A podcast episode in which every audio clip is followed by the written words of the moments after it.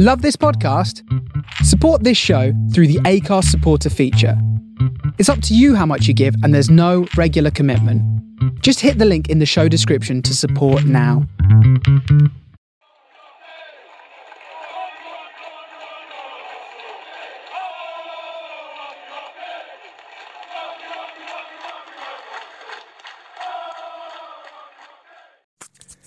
All right, Treacle. People keep asking if I'm back, and I haven't really had an answer. But now, yeah, I'm thinking I'm back.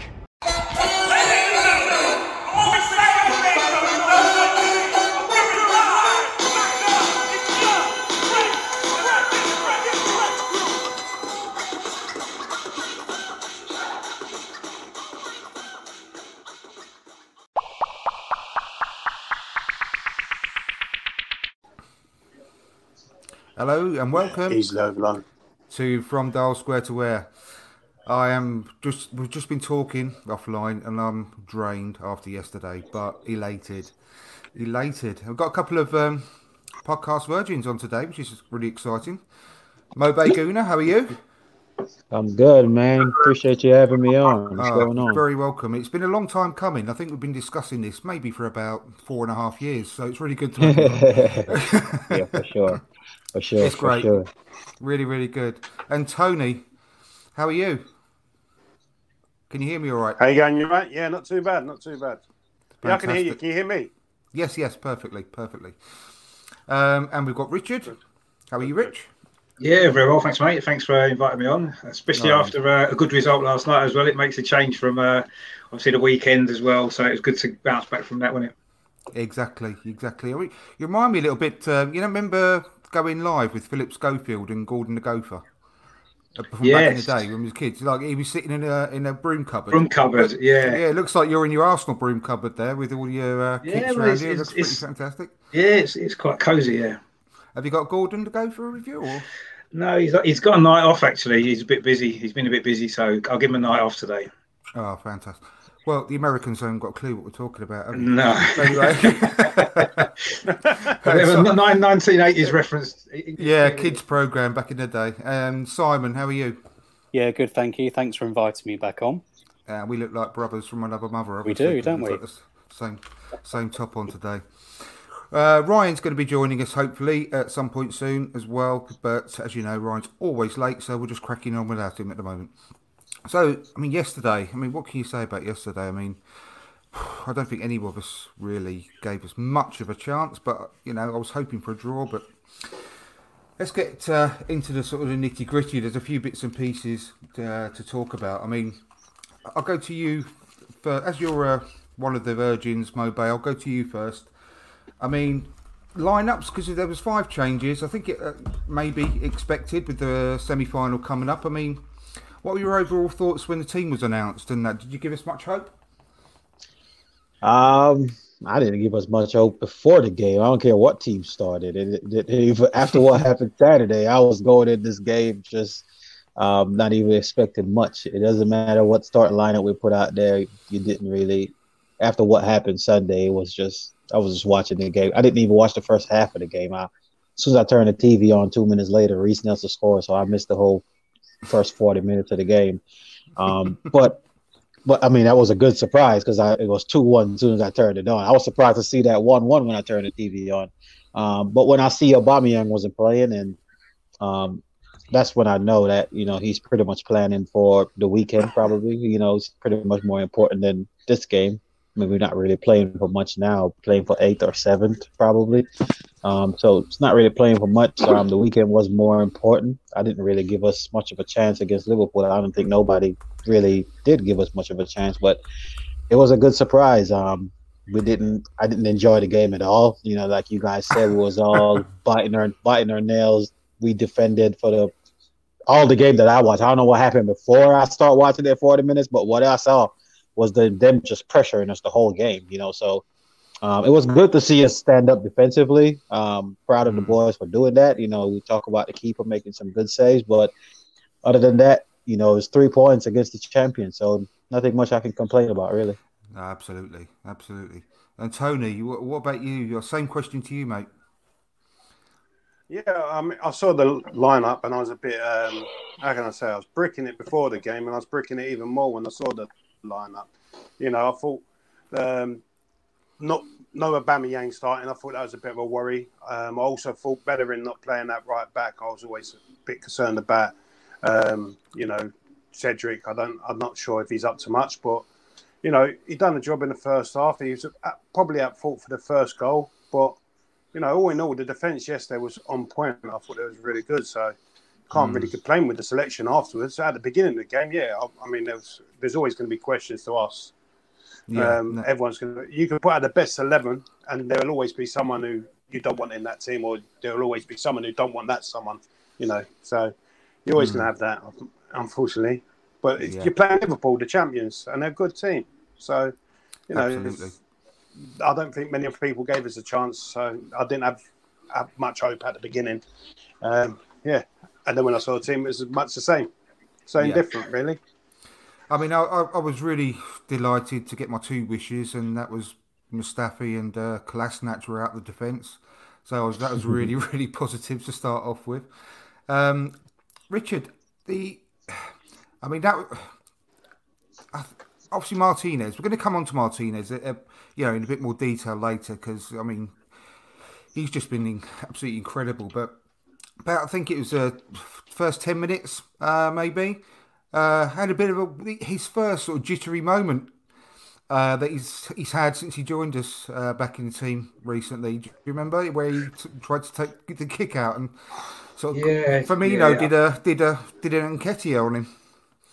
Yeah, he did. I mean, to be fair, he, he, he nearly did one against Spurs as well, didn't he? He passed, he sort of passing out from the back on, on Sunday, and it, it nearly cost us a goal. Um, but I mean, generally his distribution has been really good, hasn't it? So that was a bit of a shock Yeah. actually to see him sort of do stuff like that because he's, he's been so um, sort of consistent with it, really. But I mean, you know, at the end of the day, he's, he's made again three or four great saves, hasn't he? When it's been needed, Yeah, he's, he's done it nearly near enough every single game, and in a way, it's great for us to have him as a good backup goalkeeper that's playing really well. But it's also a little bit of a worry as far as I'm concerned because we're still conceding a lot of chances, aren't we, in games? You know, we, we're a lot more compact now than we were um, before obviously Arteta came in, but we're still conceding too many chances in the games, aren't we? The fact that Martinez is playing so well, making so many saves, um, is a slight concern for me um, in terms of the, the you know the, the freedom that other teams are getting against us and the, the chances that they're having. So that's something that we're going to certainly have to improve on moving forward, and hopefully some you know some better personnel in the team will help that as well. I mean, you can see the improvements Arteta's made. I mean, last night kind of showed it really. That second half, that's probably the best 45 minutes of defending from an Arsenal team for many, many years, isn't it? Probably since the Yeah. you know the Invincible team, even going back that far. You know, for to defend that well and that with, with that much commitment to, to the cause. I mean, you know, um, I suppose you know the defenders individually aren't the greatest players, are they? We know that. We know we've got issues in defence, but the way that the whole team defended from the front last night in the second half, putting their bodies on the line, you know, blocking things, and that was great to see. And we need to. We're going to have to do exactly the same as that again at the weekend, aren't we? If we're going to get any anything from that game. But it's, it's good that we've had that experience now of playing a, a really good team, defending really well against them for you know most of the game. Maybe the first twenty minutes, not so much. Um, we, we could have been two or three down, couldn't we, early on? Um, and there'd have been no coming back. But we, we dug in. I say the second half was as good as I've seen defensively. It was almost like a George Graham throwback, wasn't it, to the 1980s, That's really? what, yeah, I mean, that's what I put on Twitter. That's what I'm delighted about. Yeah, I mean, the we'll shape, come on to the, the shape of the half. team. Yeah, yeah, the shape of the team really as well, all the way through. I mean, I like this three at the back actually. I remember when George did it in the, you know, for the Liverpool game and stuff like that in '89, didn't he? He went with a three at the Yeah. back, and um, it, it's it's a good system. I've always liked it, and I'm glad that Arteta's sticking with it because it's been working in terms of the, we're looking a lot more solid now, even though that there's still issues there. Like I say, you know, we're still conceding too many chances, but um, I I, think, say um, we, we started slowly, but we, we flew into the game, didn't we? I was going to say regarding the chances we're conceding uh, lately, a- lot of it is down to the teams we've been playing. I mean, we- we've had a horrendous run of of, of uh, matches, haven't we? And uh, I mean, earlier on in the season, with the run of teams that we've been playing over the last few games, I mean, would, I think just would have caused us some nightmares. I don't think any of us would have slept for a couple of weeks, would we? But uh, we've been coping with it fairly well, to be fair. And uh, although they were literally all over us. I mean, we'll, we'll come on to the second half, uh, uh you know, a bit later on, but they were literally all over us because they're a fantastic team. But they didn't create too many clear cut chances. I don't. I didn't think really. Um, but anyway, Si, the. I mean, I found it quite hard to work out what was going on, sort of formation wise. I mean, um, I don't know what the hell I was on about in in the. Uh, I was on the purely Arsenal podcast yesterday with the boys there. Really, really good fun. Recommend that podcast. But um, I stupid. I, I mean, I said because he asked me about the um, the formation. I, I, I, know that Pepe was popping up on the left quite a lot, but I think he was like. Um, I, was listening to the Arscast earlier, and, and they were saying they were tasked I mean, Saka and Pepe were tasked really with uh, just a, a, closing down and chasing role more than anything else. And um, as such, uh, you know, it's hard to criticise them because they, they work the nuts off, really. But um, I said on the pod, uh, this Pure Arsenal podcast, it, it seemed like a, they went back to a back four, and it almost like I, I said four four. No, um, uh, yeah, almost like a four four. No, four one four one formation. I don't know where the hell I got that from because that's completely incorrect. But did you get any idea about how they were playing? I mean, it was difficult to work out, wasn't it? Because it was a four back four at some point. I think I think the the shape of the team was the interesting thing because we we maintained the shape throughout, no matter what the formation was. Um, but I think that as Liverpool dominated the possession so much, we were kind of squeezed into such a small space anyway. It kind of became irrelevant. And I think mm. Pepe was probably, like you say, he was put out on the left hand side, which isn't his most favourable place to be.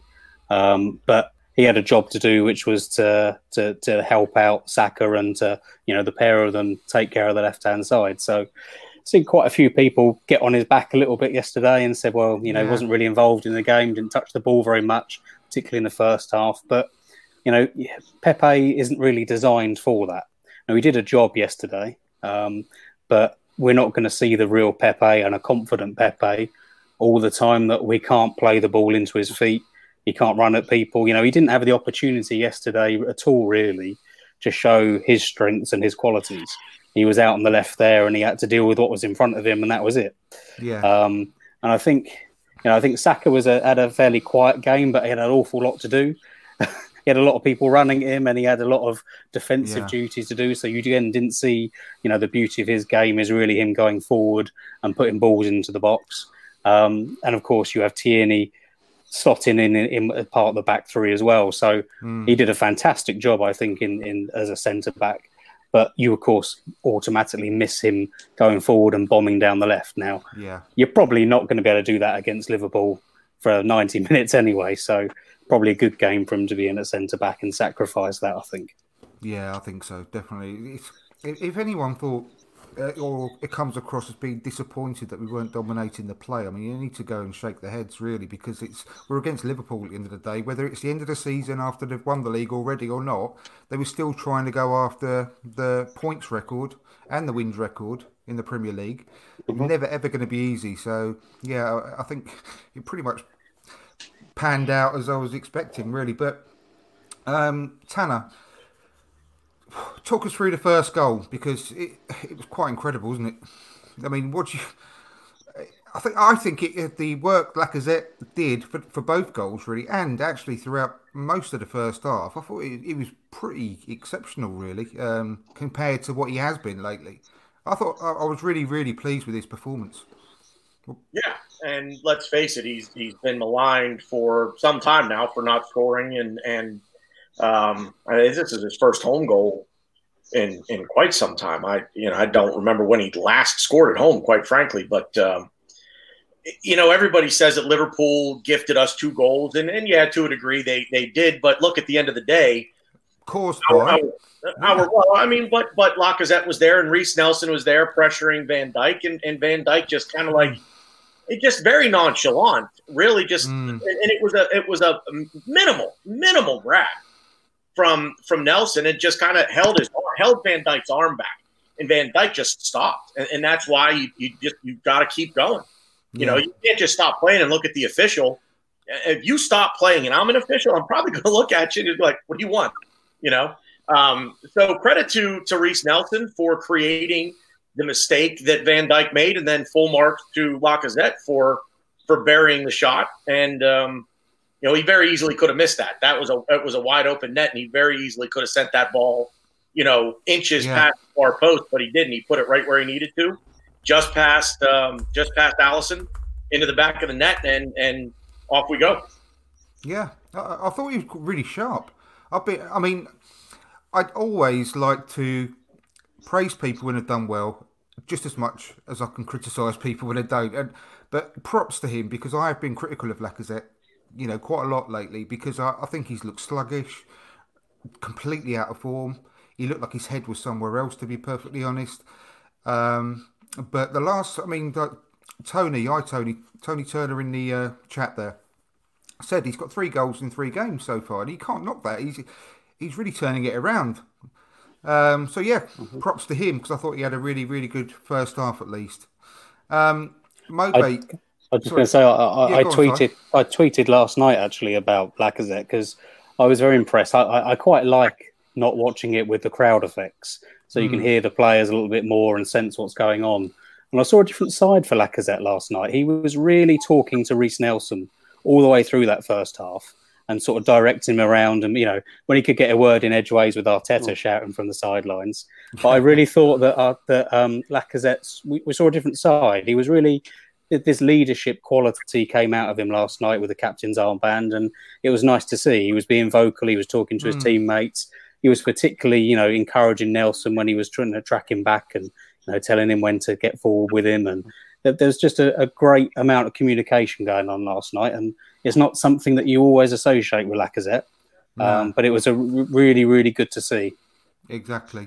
One Yeah. thing that I was really, really pleased with in lots of ways, and I know you wouldn't have seen this, Mobe, uh, in the first half, but there was a that moment with Rob Holding where he brought the ball out, dribbled the ball out. Yeah, yeah, I saw the might have seen highlights. the yeah, and uh, he, he he lost it. He got knocked up in the air. But what I absolutely loved is he just sprinted back, and you saw what happened. He just knocks uh, Mane flying.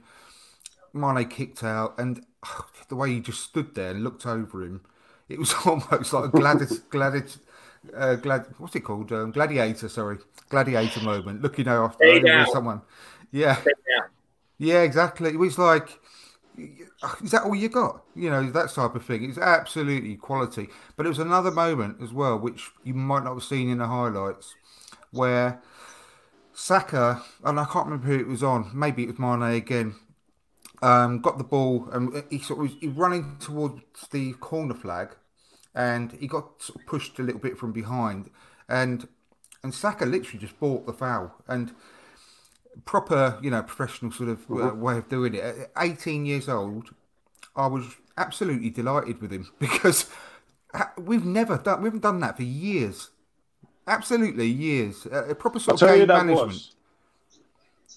Yeah go on It was Solo who done it on Salah because Salah So- went like right. that afterwards. He had the cheek Yeah. to call him a diver, diver afterwards. yeah Of all Uh, people, I mean, he's you know. 18 years old, and that shows a lot of professionalism and maturity to do that, actually. And he bought us a bit of time to get to regroup and get back into positions and everything. And uh, something small, but I love to see it because that's incremental little bits and pieces that are really helping him to improve our game. Um, Now, we have got here. Uh, yeah, and the second goal, I mean, absolutely brilliant again because everyone, how many times you heard the the transformational signings that Liverpool made to actually get them where they are today in Alisson and Virgil van Dijk, and um, it was the, the first one made the first mistake and the second one made the second mistake. Uh, did you see that goal in the, in the highlights, Mobe? Can you- can you talk us Yeah. through your thoughts on, on that second goal just before half time? Great time to get it. Yeah, like I like I said, it was two minutes literally after I started watching the game. That goal, so that that, that one kind of Good I, I did watch that. I did get yeah, I did get to see that one live, and I, I heard you guys talking about the formation, and um, it was we was we were switching the formations a lot. You could see like when we was without the ball, we was playing with three at the back with the two wing backs. When we had the ball, the wing backs were so far up The back four was spread out. We had a back four going. Tierney was wide. Cedric was wide. Um, the only thing that continued was the the two midfielders, which was um, was Granit Xhaka and Torreira. They never got too forward. So that was one of our problems. They were sitting so deep, nothing was going forward. But if you look up front, um, I think the telling thing was me was Pepe was playing on the left, yes, and Nelson was playing on the right, but they were always further ahead than Lacazette. If you look every time we were pressing, Lacazette was always behind both of them. So we were playing with these two split forwards like we did. I don't know if you remember the game that we won against Chelsea when mm-hmm. Emery played. Um, uh, I think it was Ramsey. He played up front. Ramsey and someone else played as a split forwards, and Aubameyang played split forwards.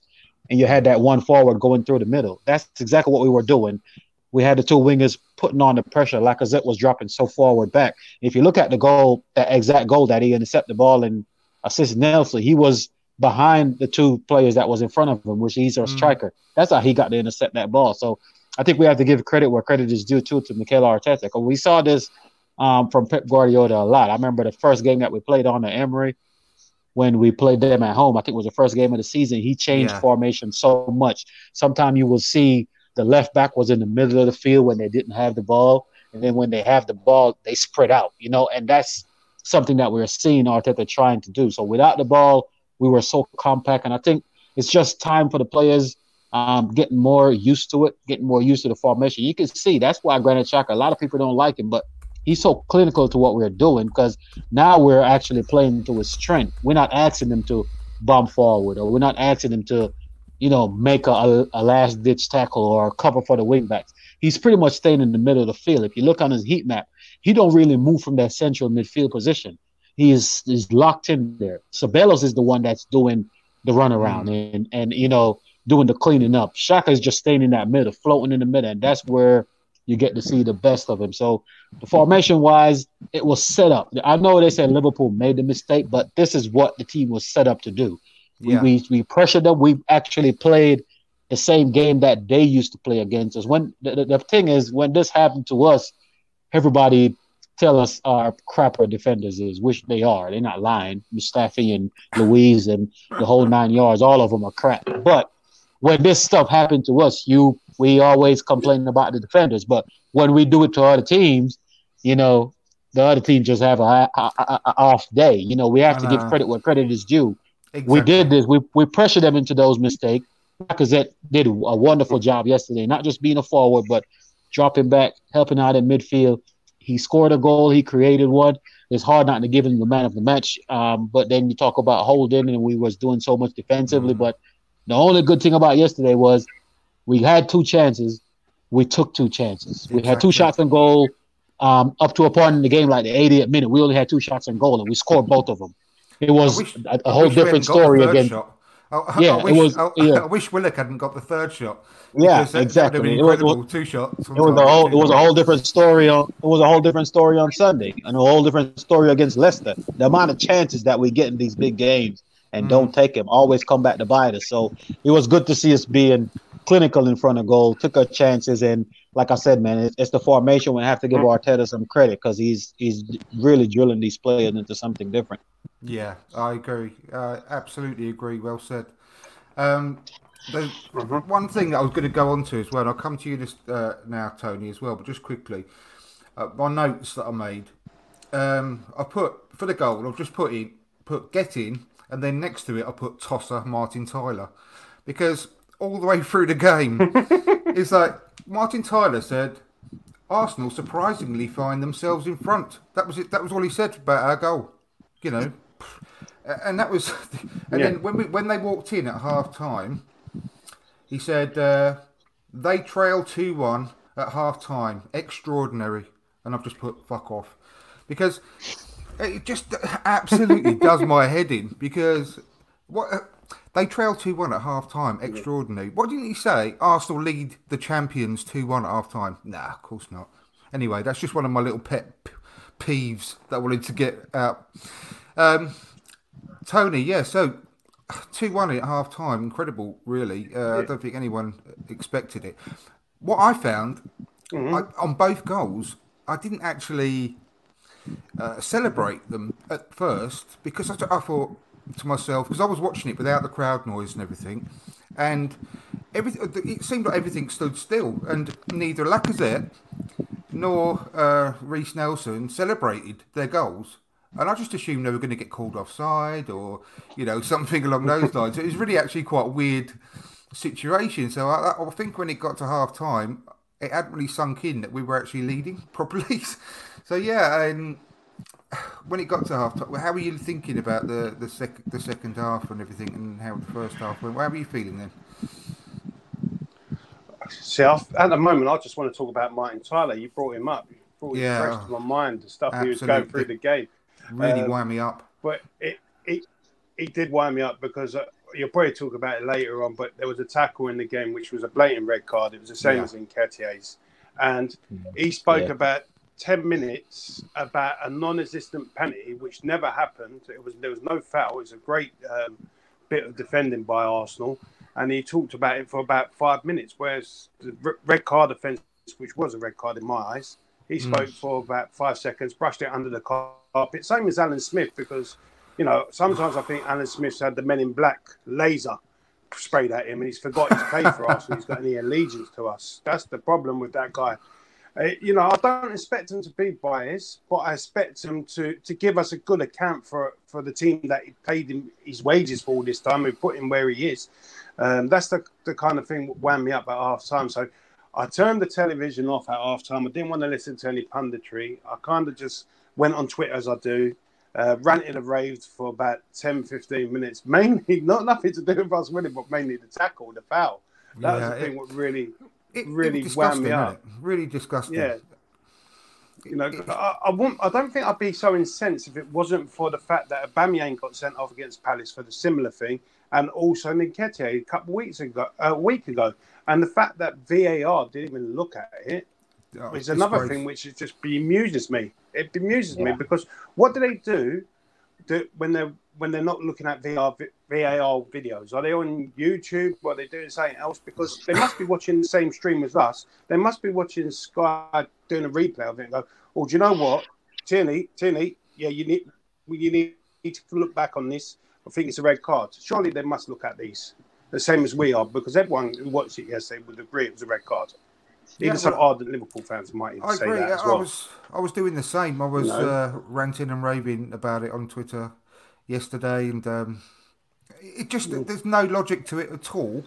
You, you've got to start thinking because someone tweeted Mm-hmm. out. I wish I printed it off, or you know, at least I'd done a screen grab of this tweet someone put out, listed everything that you know has gone against us, uh, and and uh, comparisons that. Um, you know, gone for other teams and nothing had happened. And Mm-hmm. we're bottom, we're bottom of the league, aren't we, for the fair play league? And anyone, if you if if you actually talk to any other fan of Yeah. any other club who is actually a nice, genuine fan, they would all say if they ever watched Arsenal, we're not a dirty team at all. You know, we're far from it. The- There's something weird going on, and that's all I'm going to say.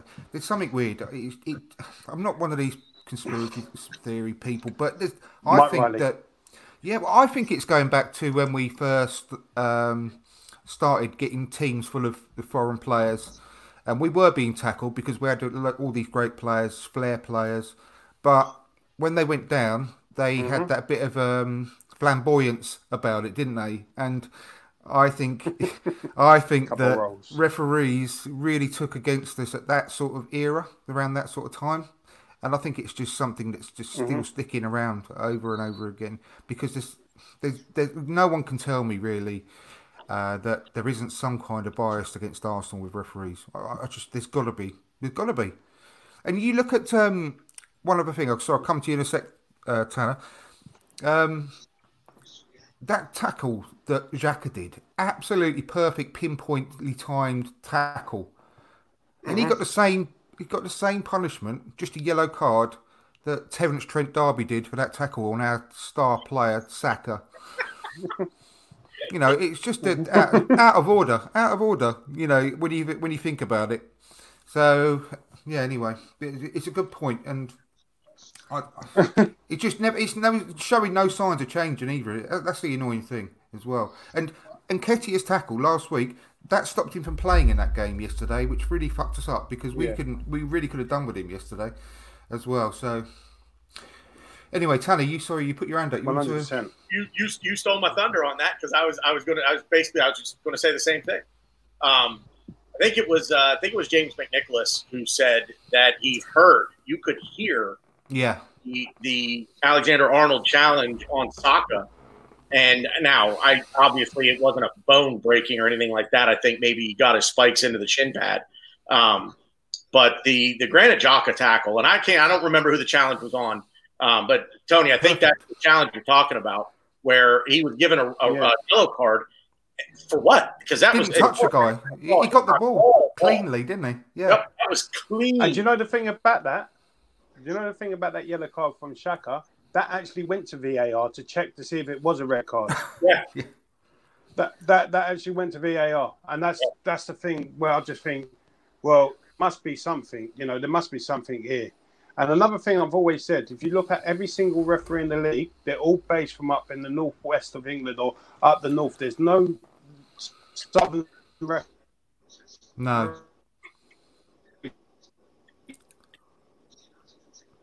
Just waiting to see if you come back, Tone, because Yeah. you we've lost you just slightly. I'll just give you a sec. That's a shame. And that Yeah, Oh, here we are. we got some. No, we've Yeah. unfortunately You know- we lost you just for a second there, Tony. If you want to drop out of the uh, stream, if you can hear me, uh, and then come back straight back in, I'll, I'll get you back on and see if it helps. Just, hey, Andrew, I think Tony had, had I think Tony mentioned uh, Alan Smith and, and kind of forgetting his, you know, forgetting his roots and everything. And I will say that over here in America, we have Lee Dixon as the, um, he he's on NBC's number Yeah. one. No for Number London, one no rest for commentary. message or anywhere. Is he back? Tony, I don't, if you can hear me, if you drop, just drop out of the uh, stream, and I'll put you straight back in because that usually sometimes sorts it out.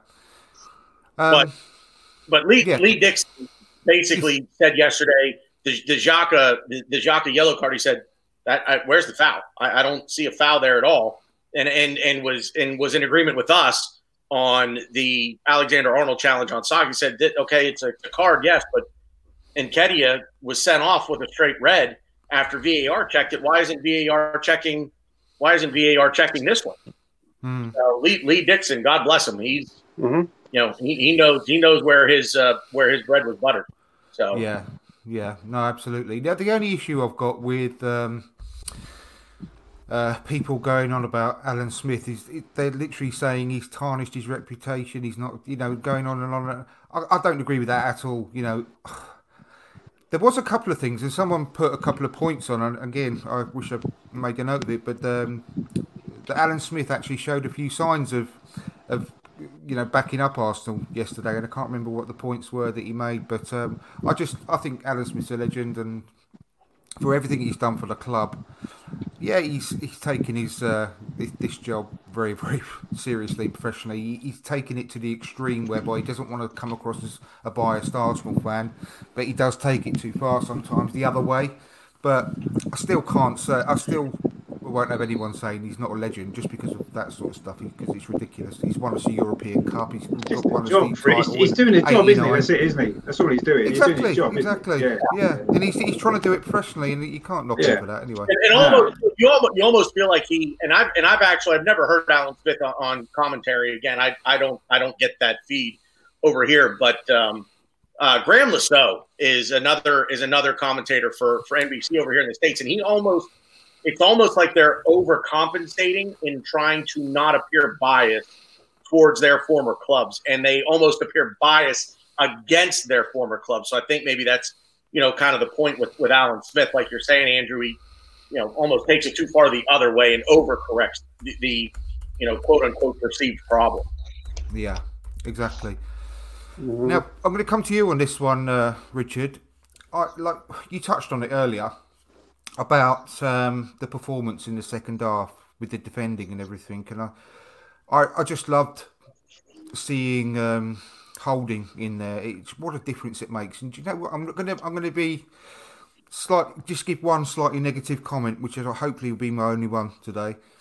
And it just makes me think what could have been if he'd have played holding these last couple few games instead of Kolasinac. It just that is quite sad because there's no way I don't think we would have lost against Spurs if, if Holding had played.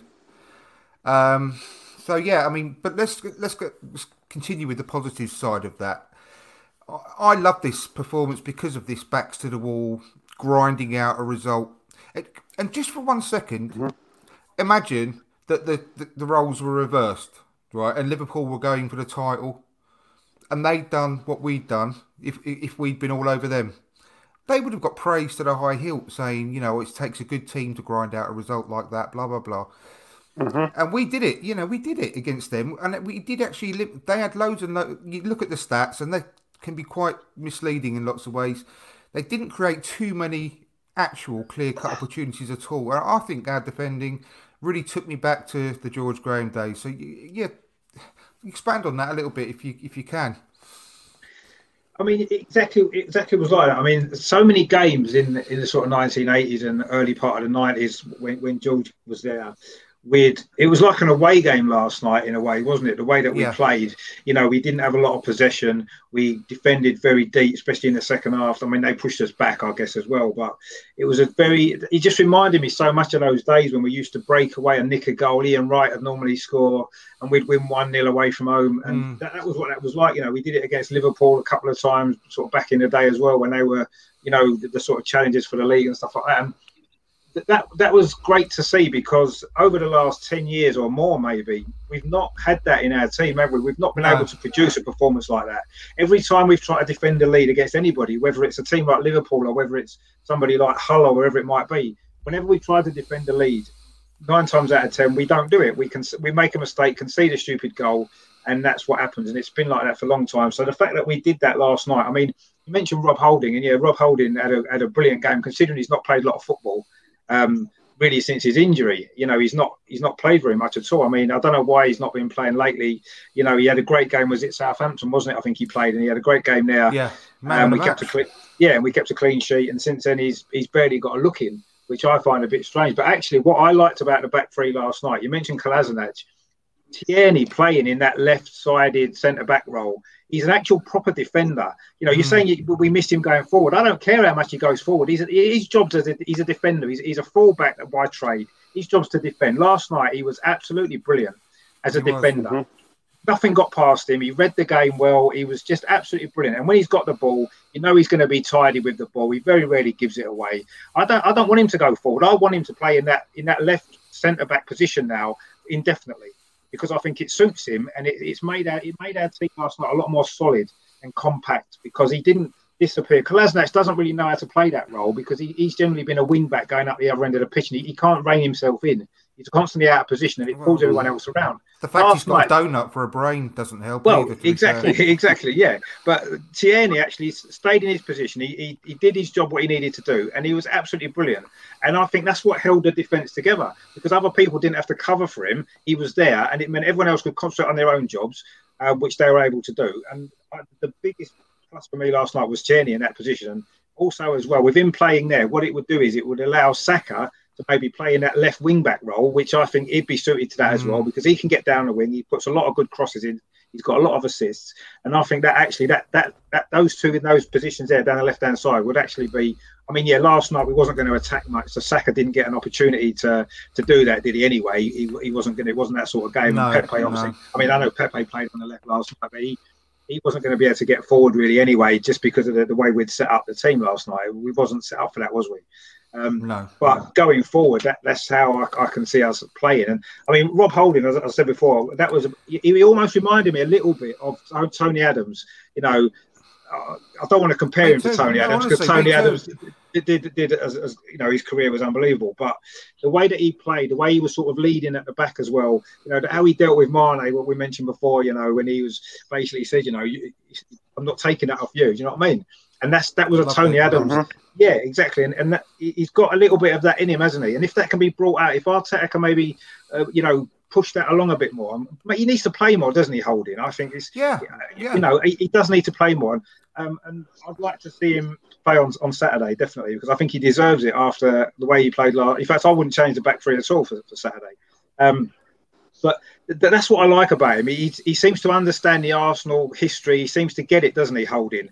And he, he- yeah. and last night, I'll say, you know, considering he's hardly played, I mean, that was unbelievable to play like that in that sort of a game against, you know, a good opposition. Let's. I mean, people might say Liverpool wasn't 100% trying, but they were in that second half. They were they did everything to win that game. They, they took that they game seriously. Yeah, no, exactly. no, they gave everything to win that game because they wanted that points record. Let's let's not let's not pretend they didn't. They wanted to get that points record. They wanted to win all their games. Last night they picked their strongest team and they played they played to win that game. And you know, people say, "Oh, you've only beat because they've already won the league." We're playing like as we did last night. We would have beat them if we'd played them four months ago when they were flying. Because they just didn't get fr- they didn't get through us. They didn't. They didn't. They wasn't able to because of how well we defended. And Xhaka as well. I want to mention Xhaka. I know he gets a lot of criticism. I, I've always tried to defend him because I like Xhaka. I think he's a great player and he, he fits into what we need in the midfield. When he wasn't playing, we were nowhere near as compact and solid in midfield. He comes back in and he's done a great job. Last night, I thought he was brilliant as well.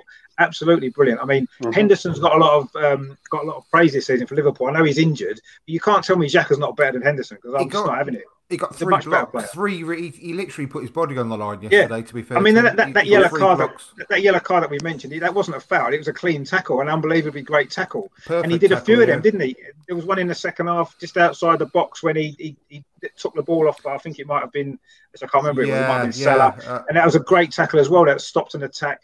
I, I was He nervous. he does that, point, a lot. Yeah. Well, I think we all were because it was coming into the last 10 minutes and the pressure was building. But Xhaka's got such a cool head. I mean, I know people won't probably agree, but I actually think he should be made captain again. I think he's a natural leader on the pitch. I think the other players respect him and look up to him, and his performances now warrant it because he's he's a leader in every single game. And I think he deserves to. He, he gets the captain's armband every time the captain goes off. They just give it to him. You know, and there- there'll be a bit of unrest from the fans. They, they won't want it because of what he did before. But to me, forget that. Look at how he's playing. Look at how um, what a leader he is. Look how the other players look up to him. And do the right thing. He should be captain. There's no doubt in my mind. Yeah, I think when it comes to the FA Cup final, I'd want him to be captain because he deserves it if we get there. Well, you know how I feel about that. I, I, I, I, I won't. I wouldn't have him as captain, but I think he's he's really important for the team at the moment. I, I agree about Yeah. everything with it because you got to give people props when they're doing really well. You, we're quick enough to dish it out when they're doing Yeah, crap. Yeah, So let's be let's be you know put our hands up and say, look, you having you're playing really well at the moment. Just keep it going. I'm absolutely happy to have him back in the team, playing like he is, looking happy as well, playing.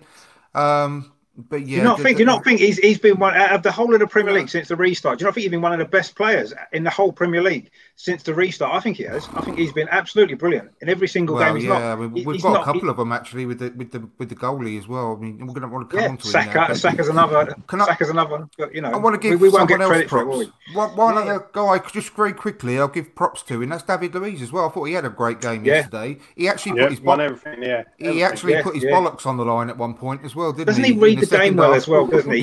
he, he, he reads the danger well. I know. I know. He, he sometimes makes the odd mistake, and he does, and we can't deny that. Although I don't think he's made as many as people say for us, anyway. Um, he, he was solid he- yesterday. Mhm. Yeah. Yeah, he, re- he reads the game well, doesn't he? He reads the danger. He, he, he tends to anticipate things. He gets in front of the, the player and wins the ball. He does that a lot. And then obviously his long passes are, are a great outlet as well, aren't they? I know last Yeah. night we didn't get the opportunity to use it really, but it is a great outlet in a lot of games. And again, he's another important player and he's another leader as well, isn't he? And the other, I mean, what Saka said when he signed his contract, he, he, he mentioned David Luiz, didn't he, as one of the players who's really helped him Mhm. and really influenced him. He's obviously that's why Arteta wanted him to stay for another season because he knows the influence he's having on the young players. And again, you know, he gets a lot. He gets a lot of stick, and I don't really know why. Because over over the season, he's he's been he's been good. Uh, you, you know, three or four mistakes, yes, he's made, and I'm sure he, he admits that himself. But overall, he's he's been he's been solid. He's been strong, and he's probably been our most consistent defender over the season. You know, and that's, It- that it needs was, to be. um, that chance that um, uh, Salah, I think, yeah, it was Salah that had, and Mart- um, Martinez did a really good save on that one. So I've got his fingertips to it, but because that was another thing that really annoyed me about Martin Tyler. He said, "Oh, uh, um, he sold da- David Luiz there." Yeah. And, uh 'cause he didn't sell David. He threw himself in front of the ball Yeah. he had his legs wide open, so he literally put his bollocks on the line. He could have literally had a, a, a football full pelt into into his groin, couldn't he? And uh, but he threw himself in front of the ball. We didn't get sell him a dummy or anything, and that was, that was annoying because he did that because that was David Luiz. They were all doing that last night, weren't they? they? They were all prepared to get. They're all prepared to, to throw themselves in the way of everything. Put their bodies night. on all the line, and I, all of them, all of them did. Every single player you can't knock them for any uh, their commitment yesterday. It was, I thought it was absolutely mm-hmm. spot on, and that's what I was so ha- happy about. That um, yeah.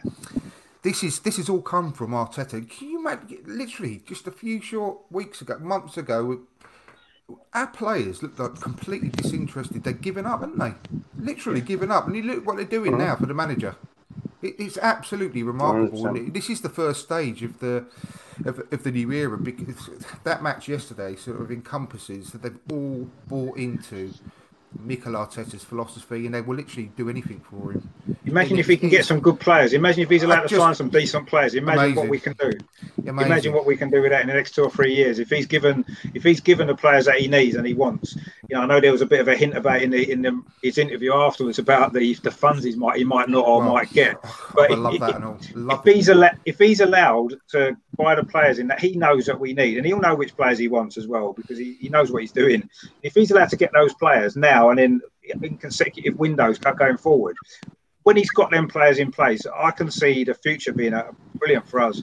I'm really excited well, yeah. about what he can bring. But is he going to be back? That's the only thing that well, concerns me. I, I, I, I genuinely think he will. But I always have been quite confident so. about that. But I, we so. are now where Liverpool were. What was it, four, four or five years ago when Klopp took over? And um, yeah, there were. I heard on the way home because I was listening to um, what was it? Uh, the Arsenal Opinion podcast by Le Grove, and he said that um, they were they published. I think he's on Talk Sport. They were talking about it. Klopp's first 17 games in charge versus Arteta's 17 first games in charge. Did you see those stats come out anywhere? Because I first I've heard of it, so I, I haven't actually seen them. But Arteta's uh, first 17 matches are, are, much much better than what Klopp's were, and when you see yes uh, uh, at the weekend our match versus Spurs, which was you know we all know it's incredibly disappointing. Um, then so many people had a meltdown and they were starting going after Arteta already. You know, and it's just ridiculous. It just winds me up. We played well against Spurs, didn't we? Overall, we were we were we made some mistakes and got paid and paid for the, the price. Yeah, exactly. I, yeah. I, I don't want anyone listening to this just thinking it's uh, me and you podcast today. So we'll move on to well, which is which is which is the pro- which is the problem, Richard. That I hear you mention you don't know why David Luiz get criticized that much. That's the problem that I have with David Luiz and Mustafi. You watch the game against Spurs. The mm. first half, Mustafi was was was was was wonderful, you know, for the first sixty minutes, and then he turned into Mustafi. David Luiz, that's the same problem with him. He he plays good for 80 minutes, but then you know there's a mistake coming. And we can't mm. keep we can't keep going on yeah, like that. These yeah. these defenders are just not good enough. So when I criticize a Mustafi or I criticize a David Luiz, it's not because of what they do they do for 89 minutes of the game. It's what you know they're going to do at some point in the game. Yeah. You're expecting them to make a mistake, and it's just not good enough. Kolasinac, you're expecting them to make a mistake.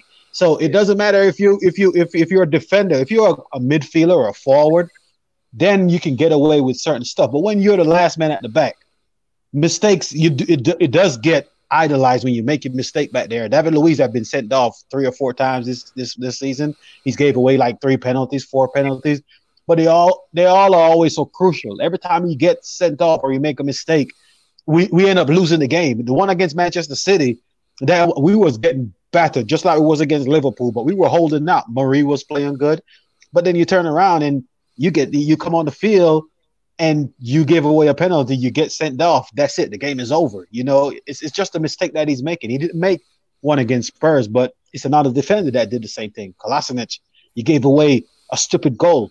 Mustafi was just getting turned by Kane.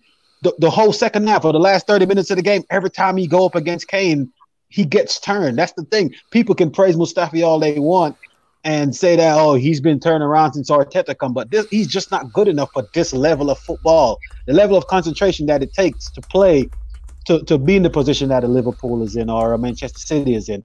We just don't have the defenders. Bar Tierney, and we haven't seen enough of Marí for me to make a conclusion on him or Cedric because he just came here, just signed a contract.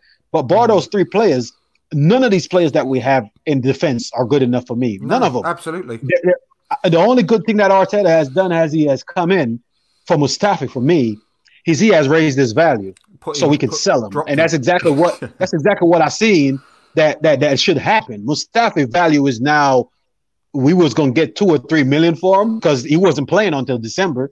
You know, Emery took him out the team from the start of the season. He didn't play one game. We wasn't gonna get no money for him. Now he's playing well. Arteta has come in and raised his value. We can actually get probably 15, 20 million for Mustafi now. That's what should happen this summer. There's no I hear talks of new contract for him. Joke. It's the same. It's the same Mustafi. That's the joke. We cannot keep Mustafi and David Luiz. That's the most backward step. It was a backward step to give David, David Luiz this contract that we just gave him. But I understand what you're saying about him being experienced and being good with the young players. But other than that, he's not a good defender. He shouldn't be your first choice defender. And then you, you- add you add Mustafi to that with a new contract. Th- that's the most backward step that we will ever take in that defense. That would not fix nothing. Well said. Well said. Totally agree with you, hundred percent. And I've been saying it all along. And I said, I've never been happy with Mustafi, and I've I, I gave him loads of props because of the way that he came back.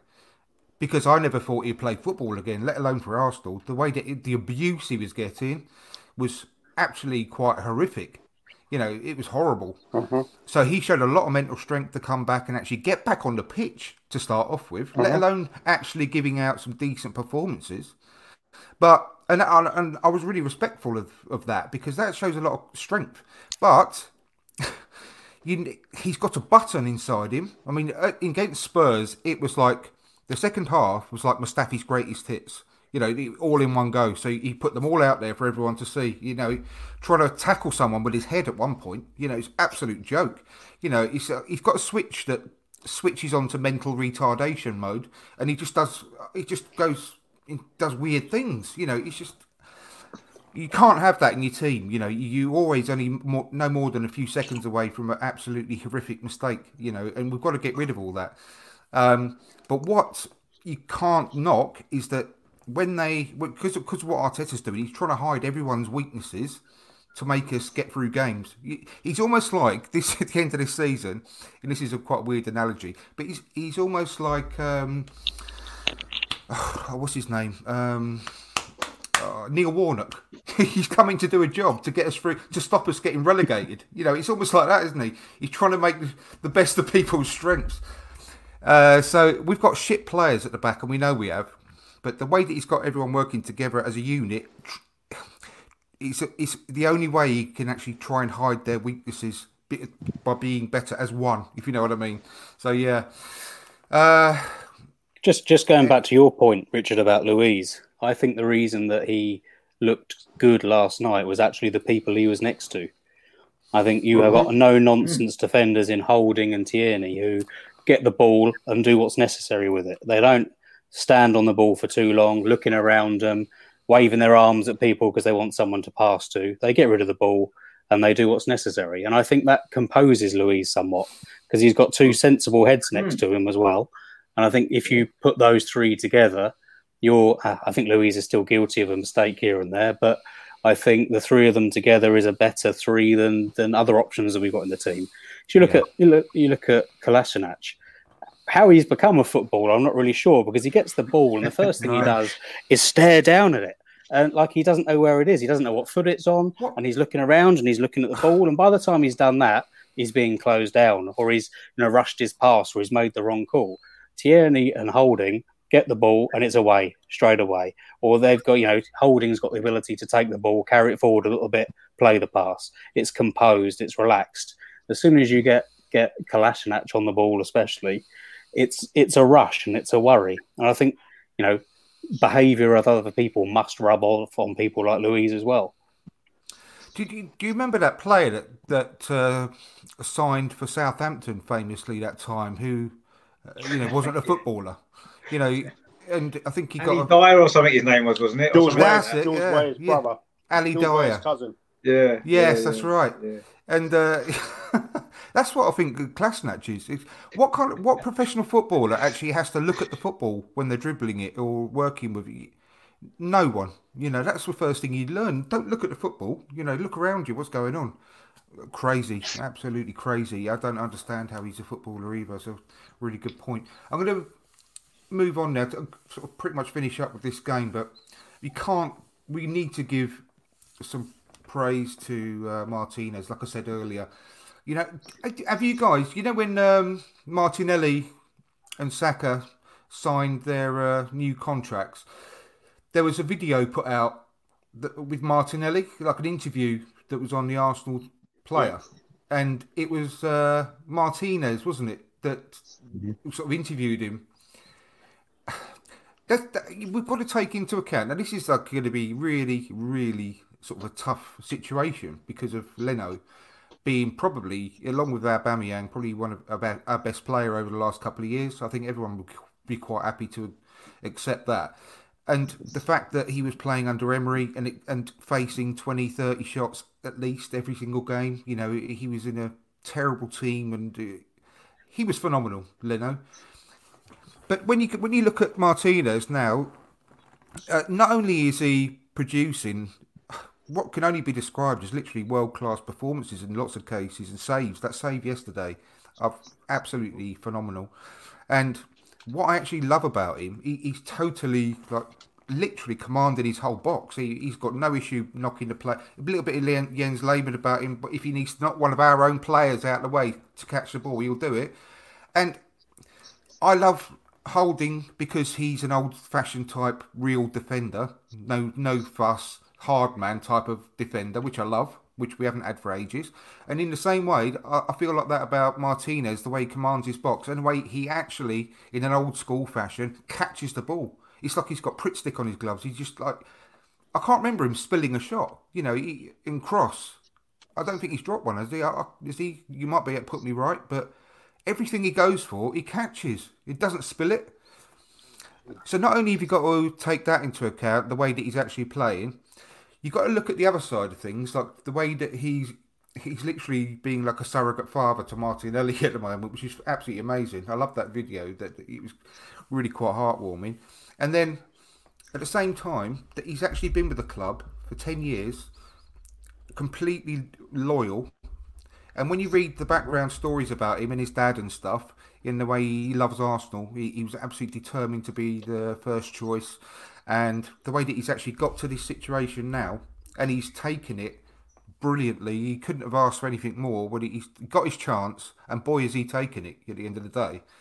And he, he's been so patient, so loyal. He's ten years of waiting, and he's finally done it. So I mean, if I'm if I'm Martin, Martinez now, it, and if I got immediately dropped when Leno is back fit, I'll be really pissed off, to be perfectly honest. And I'll be knocking on the manager's door and say, right, I want to go and be a number one somewhere else. It's a really tough situation. Uh, I'll, I'll go to you on this, Tanner, first. So I'm Martinez. I'm going to be knocking on your door. What are you going to do? it's, it's tough because we've got two first choice keepers in effect now, you know. So we're going to be in a bit of a situation. So one thing, and I, I've touched on this on my own on my own show at one point, and I made the comment that you should not lose your starting job due to injury. Meaning, so in this case, I, I don't think that Leno should lose his starting place because he got injured. He didn't. He didn't play himself out of the number one position. Um, and it can be argued that Martinez is playing himself into that number one position. Um, but the nice thing about the situation is we're going to have a training camp. We're going to have a bit of a of, of an off season, quote unquote, to kind of settle this debate. And I think what you'll see when we come back at the beginning of next season, in you know what, maybe a month, month and a half tops. But uh, what what we'll see is probably whoever Arteta thinks has the hot hand is probably going to be the guy that gets the start. Um, and I right now would I would probably consider selling Martinez for the right price. I think he's playing his value up and up and up, and we could use that money to improve in other areas. I'm not, I'm not, I'm not sitting here and you know preaching yes, sell him. I, it's not what I'm saying at all. I, I think it's it, it's an absolute boon to have two top goalkeepers that, and we have two very good goalkeepers. So um, You see, I, I'm gonna. just based on my my mindset, if I were if I were Arteta and Leno were coming back in season, he would get his job back until he played himself out of it, or if the team weren't playing well in front of him. You see, uh, the, the- see, the, it's so tough. But the one thing, the thing that would, the thing that would sway it for me, I, I have to say, because I, if it's, it's, it's early days, I know, because it- it's been what eight, I don't know, eight games or something, but Yeah. I think so far on that using that small bracket, he's been more, even more, and I would say even more impressive than Leno because of the catching of the ball. Well, and, but one, one But but but eh, Leno's been fantastic. Don't get me wrong. I- He's so tough. But what I think if I if I had a gun to my head, if I, hopefully we won't be in this situation, but but if I had a gun to my head, the one thing that would sway it for me is the fact that Martinez has been with the club for ten years, and he's been really loyal and waited for his chance, done everything we've asked of him, been on about five or six loans and he's when he's got his chance, he's taken it with leaps and bounds. And I think that that would be the one thing for me, the loyalty that would have to sway it for me. But it, it, I, I me- wouldn't be, you know. uh, Let me go on, go on. Um, just the oth- one other thing I, that I, I think can't be overlooked here between the two, we're playing better defensively in front of Martinez than what we were in front of Leno as well. And the four and Arteta has changed the formation as well. He's gone from a, a solid four at the back to now three at the back, five at the back. Even yesterday, the formation is just kind of fluid. It's four. It's it's going from a four to a five at the back. So um, I I think one thing can't be overlooked in this argument is how well the team is playing defensively in front of Emi Martinez. Yeah, no, absolutely. I'll take I'll take everything on board like like that. What I mean, Tony, we haven't spoke. Had you your thoughts for uh, what what? What, what's your thoughts about this? I know it's we're, it's actually quite hypothetical at the moment, and the re- let's not forget the fact that it wouldn't be the end if we could keep them both happy. I'd be absolutely delighted if we can keep them both 100%. because let's not forget the fact that why Martinez is in the team now. You know, because injuries do happen. So, Well, yeah. What's Um, your what's your thoughts on my, this? my personal opinion is I don't go with trends. So you know, for me, if if Leno's your better keeper, you play him. But at the moment, you can't argue that Martinez needs to start on Saturday. For start, for example, um, let's take someone else for example, Saka. Right, Saka started playing left back because of injuries. He forced his way into the team and he stayed there as a mainstay because of injuries. Sometimes you've got to take your chances yeah, and make it count. And that's what Martinez has done. He's done Uh, that. and you can't yeah. fault him at all. So for me, if there's a slight niggle with Leno going into the weekend or any of the other games, he needs to be playing number two until and let Martinez, a man who's in form, stay on the pitch. You play your form players as well. yeah. You know, so I that- think that's so. you know, but I don't want to buy into the fact that if um, you know Martinez should be number one. I've seen a lot of people talking about this on Twitter la- last couple of days and totally forgetting everything that Leno's done the last two years for Arsenal. He's been absolutely amazing. I mean, I'll go back to last year when he made a double save against Tottenham. You know, you don't Yep. see keepers do that. And The one against Man City you remember. well. Yeah, Yeah, you phenomenal. remember them because them great saves. You know, so That's why it's so me, hard. It, it's really tough, It isn't is it? hard. It's- I mean, I never thought we'd see this situation. situation. It's, it's great that we've got that situation.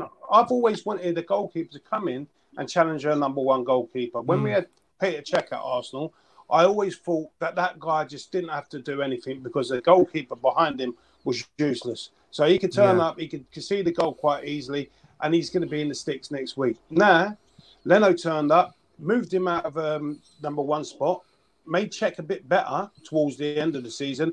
And when he came in the, the final, obviously he went a bit pear shaped. But now you've got two goalkeepers who are going to compete, some, and that's only going to be better for us Yeah, in the long run. I hope. I You know, hope, if I we hope can we keep can keep them them- both. I hope this doesn't come up because who knows? Leno in this situation might actually be completely understanding of the fact that Martinez has to stay in on form at the moment. Because uh, Yeah. by all accounts, they're really good mates. That all three of them, like Matt, Matt Macey Oh, 100. as well. So Yeah, Matt Macey's 27, so you know, Yeah, I know, I he's know. not He's- getting any younger. But apparently, did again? I think it was on the uh, Arsecast earlier when I listened to it. We've got this new goalkeeping coach, which I, I didn't actually know about. It slipped me Yeah. completely past me by. This uh, this guy, he's actually got an agent. Uh, did you have you heard the Arsecast? Am I telling any of you? No, no, I've, I've heard about it today about um, the goalkeeper coach. Someone gave him props on uh, someone's Twitter feed. I can't remember the guy's name, but obviously he's come proper. and done a job. He's yeah, he's got he's got an agent, which is really unusual for like a staff member. He's, he's, he, He must be ta- decent then. Yeah, no, he's, um, he was used to. He was working with um, Brentford by all accounts as well. But apparently, he's Mhm. um, he's improving the goalkeepers really, really Yeah. strongly. So um, Yeah, you gotta give the gotta give the coaches credit. It's not um, and we can't we can't really go off just up let's just farm that the players in now and say you know let's get rid of Leno for Martinez No, out. Like I- like my guy just said, there's no reason to. Um, if we're gonna be in the Europa League, the thing is when Arteta came in, he just started playing Leno alone. He never played Martinez. Even in the Europa League, Leno was still starting in those games. mm, With the Europa League, um, the Carabao Cup, the FA Cup, there's plenty of games to go around. We usually just play one play, one to one goalkeeper in the Premier League and use the other one for the cups. yeah, Um, if he's okay, if he's okay with that, you know, you play the best player in the next one. But I'm not agreeing with the fact that we should sell Leno. Leno's been our best player for the no, past couple I of years. You know, Leno is a. I I, I'm I not. I, think you can't even. I'm, I'm not even gonna.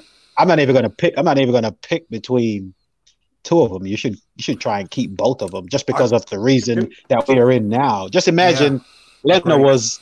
Just imagine Leno was injured now. We had a Matt Macey as a backup coming in.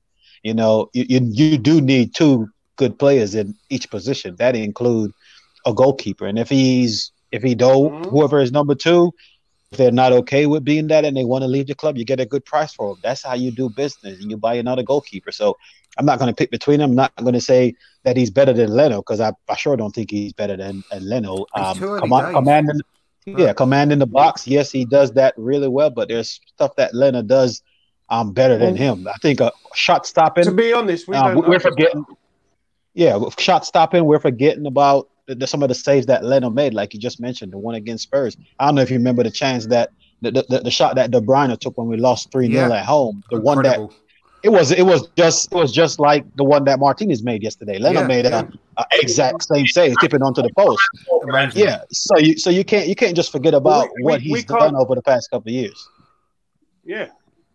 But the one thing I will say, we can't really say if Martinez is as is better than uh, Leno because we haven't seen enough of him.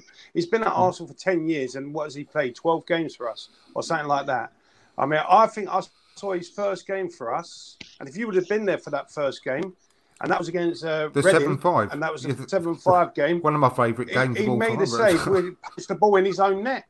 So you know, know. you could go back to to thingies, but we haven't seen enough of him to say, you know what, he shouldn't be number one. But we've seen in the last few games that he's he's got the ability. He's definitely there. You know, I just, We I have just- seen him make we have seen him made mistakes over the years though, because this is not his first time playing. Wait, we have seen don't, him play don't forget before. though. I, I'm going to stand. I'm You going to say one thing. Don't forget that Leno has as well. He, he made a Yeah, horrendous yeah, error against Chelsea. He made a mean, lot. Both of it's, Yep. it's He has made a mistake. If you make Uh, a mistake, it's a goal. Palace. It's a goal. Palace, I think exactly. it was. Uh, no, the might- problem. was it Palace? I can't remember. We passed it to someone. Um, The, anyway. the, the game that the game that Leno get injured, that goal that Martinez got beat on his the goal that we conceded. I think it was the second goal that we conceded. He got beat on his near post.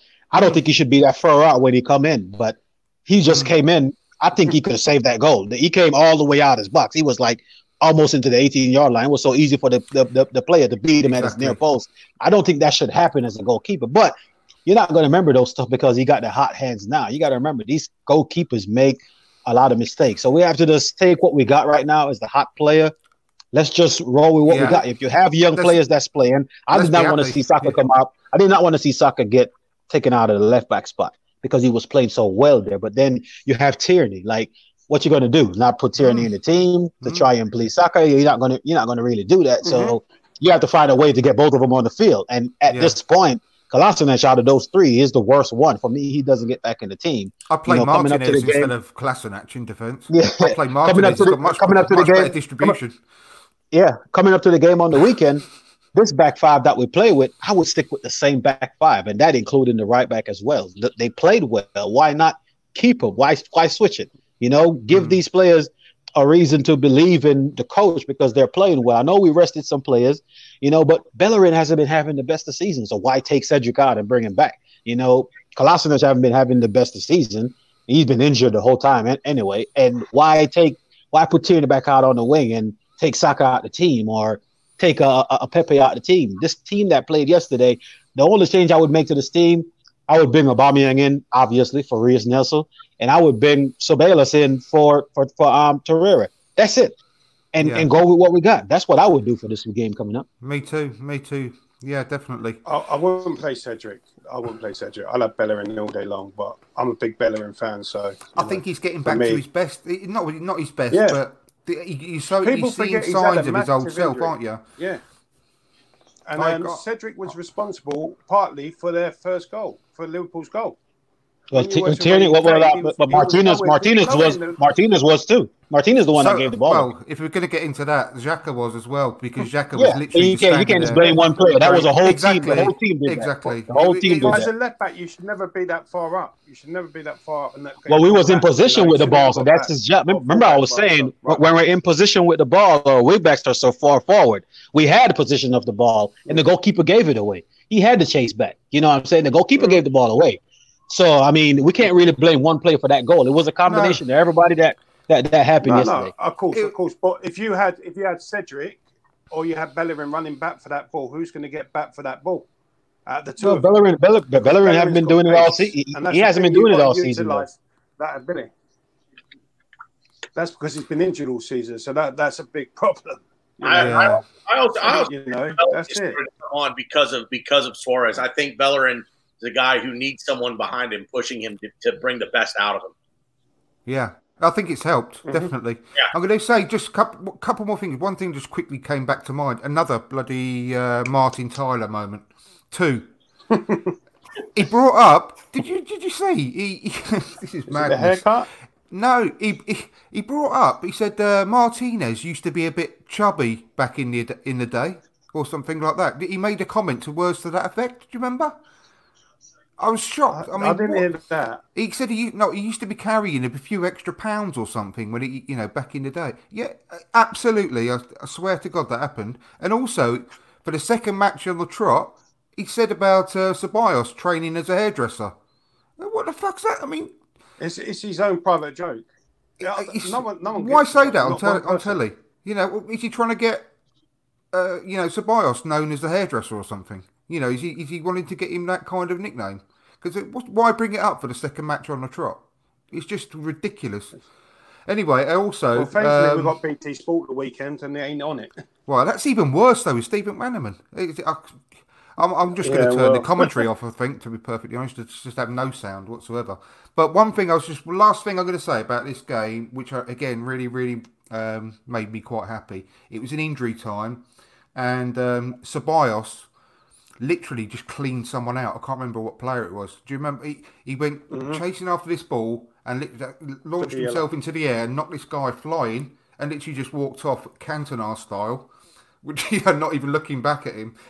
And you, I can't praise that guy enough because I've been championing him all year. Uh, I love the guy, and I think he he what you said earlier. I can't remember who it was that said Holding gets Arsenal. He's like he's Arsenal, and I, I feel that way about Ceballos, and I think he's getting better and better as each game progresses. And you would not believe that he's the lone player that potentially could be leaving in three or four matches. His commitment is fantastic, and it says so much about his character. And that tackle mm-hmm. summed it up to me because in injury time as well, after a tough game, and he still he just were clattered into them, and it, I just loved it because it, it's almost like uh, we're saying now, we're back, we're Arsenal, and we ain't going to get pushed mm-hmm. around no more. We ain't we ain't soft. Mm-hmm. I think it was, I think it was Alexander Arnold. I think he, he went and he went It could have been. to his back. There was It no. was- he wasn't even it. trying to play the ball. He just went in. I know. I absolutely loved it. Just And I and I, I vividly remember myself like he's not even going for the ball. No, I know, and I, I just thought that that is what I want to see uh, because you know mm-hmm. something else that we haven't seen for years. That sort of, and I'm sick to death of being known as like the Southern Softies type of team because we've we've, we've lost all that after since Vieira left and all that. We've been just pushed around, and, and I hate it. And I love seeing this pop, this sort of bite back in our game.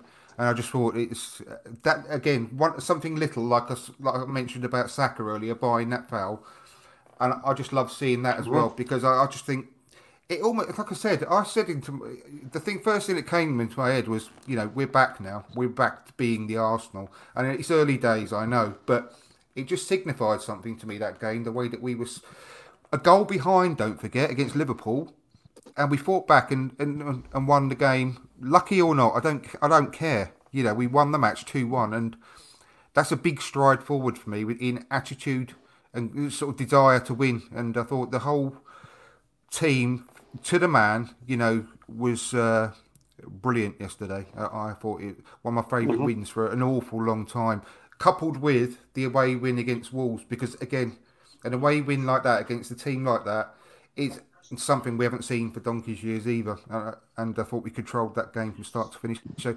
slowly but surely, there's these little signs coming along that even with the, the same players, we haven't even got to the transfer window yet, with the same players, you can see the changes coming. And it, I find it really, really heartening, to be honest with you. Mm-hmm. Um, now I mean, we've, we've got... actually what we've actually won eight of our last twelve matches. I know eight yeah. of our last 12 yeah. games in all in all competitions, that's including the FA Cup. That's just before the break as well. So we've, we're building a bit of momentum as well, aren't we? The that's performances have improved, it, and it makes and, you laugh and about. That's what makes a difference, isn't it? Sometimes you get a couple of wins and it's massive. Yeah, and it, that's what makes you laugh about the overreaction about the Spurs game. And I, exactly the same thing happened after we lost against City and then Brighton. Brighton, really mm-hmm. disappointing match, clearly.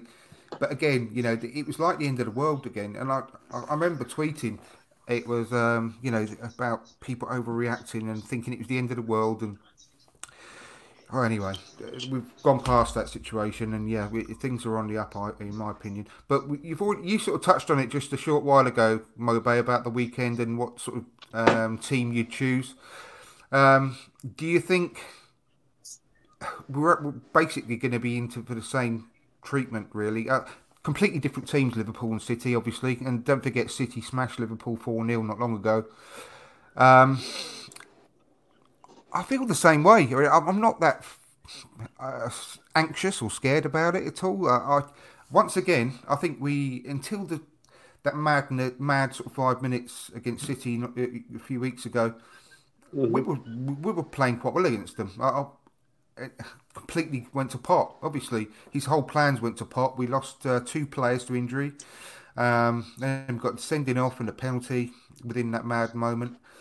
Um, up until then, I thought we were matching them at that point. So if we, if anyone like, can beat Pep, it's going to be our Arteta. The way, especially the way that we're playing, we've got that momentum, and obviously the way that he knows Man City inside out. So, um, Si, what are you expecting?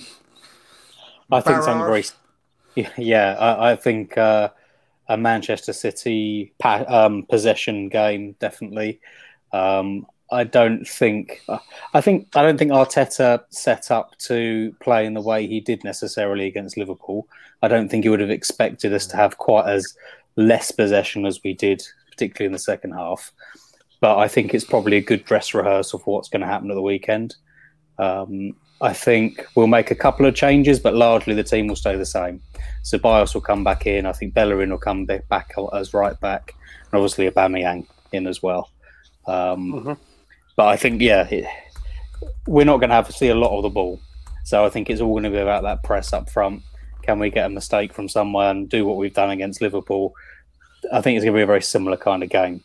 And uh, you know, if we go back to the game at the Emirates against City before um, before the lockdown and the break, our problem there really was that it wasn't just that we, we didn't have very much of the ball. We weren't very good at pressing then either. Arteta hadn't quite got that level of press into his game. and we stood off people too much. We gave them too much space, particularly in midfield. We didn't break it up enough, and therefore they just dominated us. They got into strong positions and they they took their chances brilliantly in that game.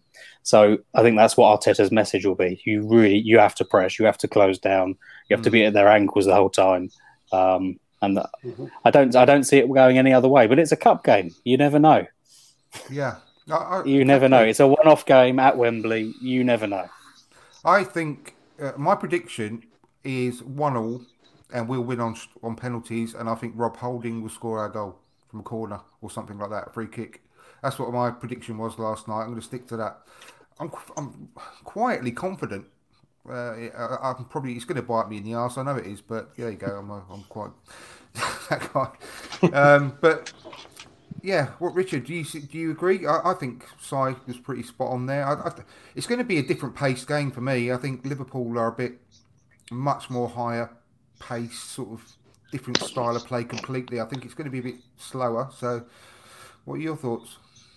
I mean, I actually believe um, that City are a better team than Liverpool. I think Man City have just made too many mistakes this season at crucial games, and it's cost them. I think overall they're a better team. Look at the goals they've scored. They've got nearly 100 goals in the Premier League this season. I mean, that's that's that's ridiculous. I mean, going forward, that, that they they move the ball a lot quicker than Liverpool do. They're less predictable. Um, I just think that defensively they make less mistake, a lot less Liverpool make a lot less mistakes than Man City do. They, have always got a mistake, especially if Otamendi plays, um, and uh, and even John Stones, they're both quite. You know, we moan at our defenders for making mistakes. Those two are the same. You know, they've got mistakes in them, and if we if we do an early press on them, if if either of them play, um, we'll have a chance. We certainly have a chance to score against them because I think defensively they're not that solid, are they? But are we going to be able to keep out their attack? Because literally every time we've played them since Pep's been there, you know, they score three goals, three goals, three goals every time we play them. And are we going to be able to reduce that? You know, we, we that, that's going to be the key for me. Just their movement going forward is just incredible, um, and the way De Bruyne picks out the passes and stuff like that. So um, if we can defend like we did last night, we're going to have to anyway, at least as good as that, aren't we? And if we if we do that, we'll have a chance because I think we'll we'll we'll have more chances to score against City. It'll be a lot more open from our attack point of view, they're not going to um, push us back and push us back to that level that Liverpool did because that's not the way Man City play. They don't they don't sort of press the same way, do they? They they they're more of an expansive team. So I think there'll be more space in behind, if, and if we can utilise that with, with the pace that we've got going forward, I think we can cause them problems, and we can definitely score a goal or two. It's just can we prevent them from scoring two or three? That that's going to be the key, and that's what it's going to come down to. We need to defend like last night last night's actually made me a lot more confident that we can get a result now. I kind of felt we could anyway, but now it's like it, if we can produce that again, we're going to have a hell of a chance, aren't we? Yeah, so, I think it's. The, I think we'll score. I think we'll definitely score at least one.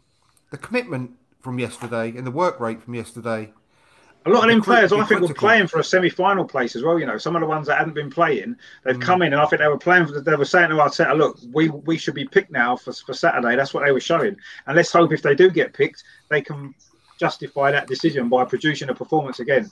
And if we do that, exactly, I mean, I, think I think we can win. I mean, I'm not 100 percent confident because it's Man City and they've generally had the number on us. But Arteta will know how to play them. He knows yeah. what their he knows their strengths, he knows their weaknesses, and hopefully he can come up with a plan. He wasn't able to do it, was he, in the league game because of all the injuries that we had in the first 20 minutes. It went straight out the window, and we, we don't really know what his plan was. But I think this time, um, hopefully, if, if all goes well, he can put his plan into place. We can actually see exactly his ideas to, to counteract what Man City are going to have because yeah. he'll, he'll know and hopefully he can produce a, a masterclass and we can we can you know get, get the win. But yeah. it's gonna it's gonna be tough, isn't it? We know we know it's not going to be easy. Well, don't forget. Tony, I'll go to you. They've lost more games yeah. than us this season. They've lost more games than we have, so they're beatable, mm-hmm. and they've been caught a lot on the counter attack and we've got we've got a lot of pace, haven't we? So how would how would you sort of see the game going?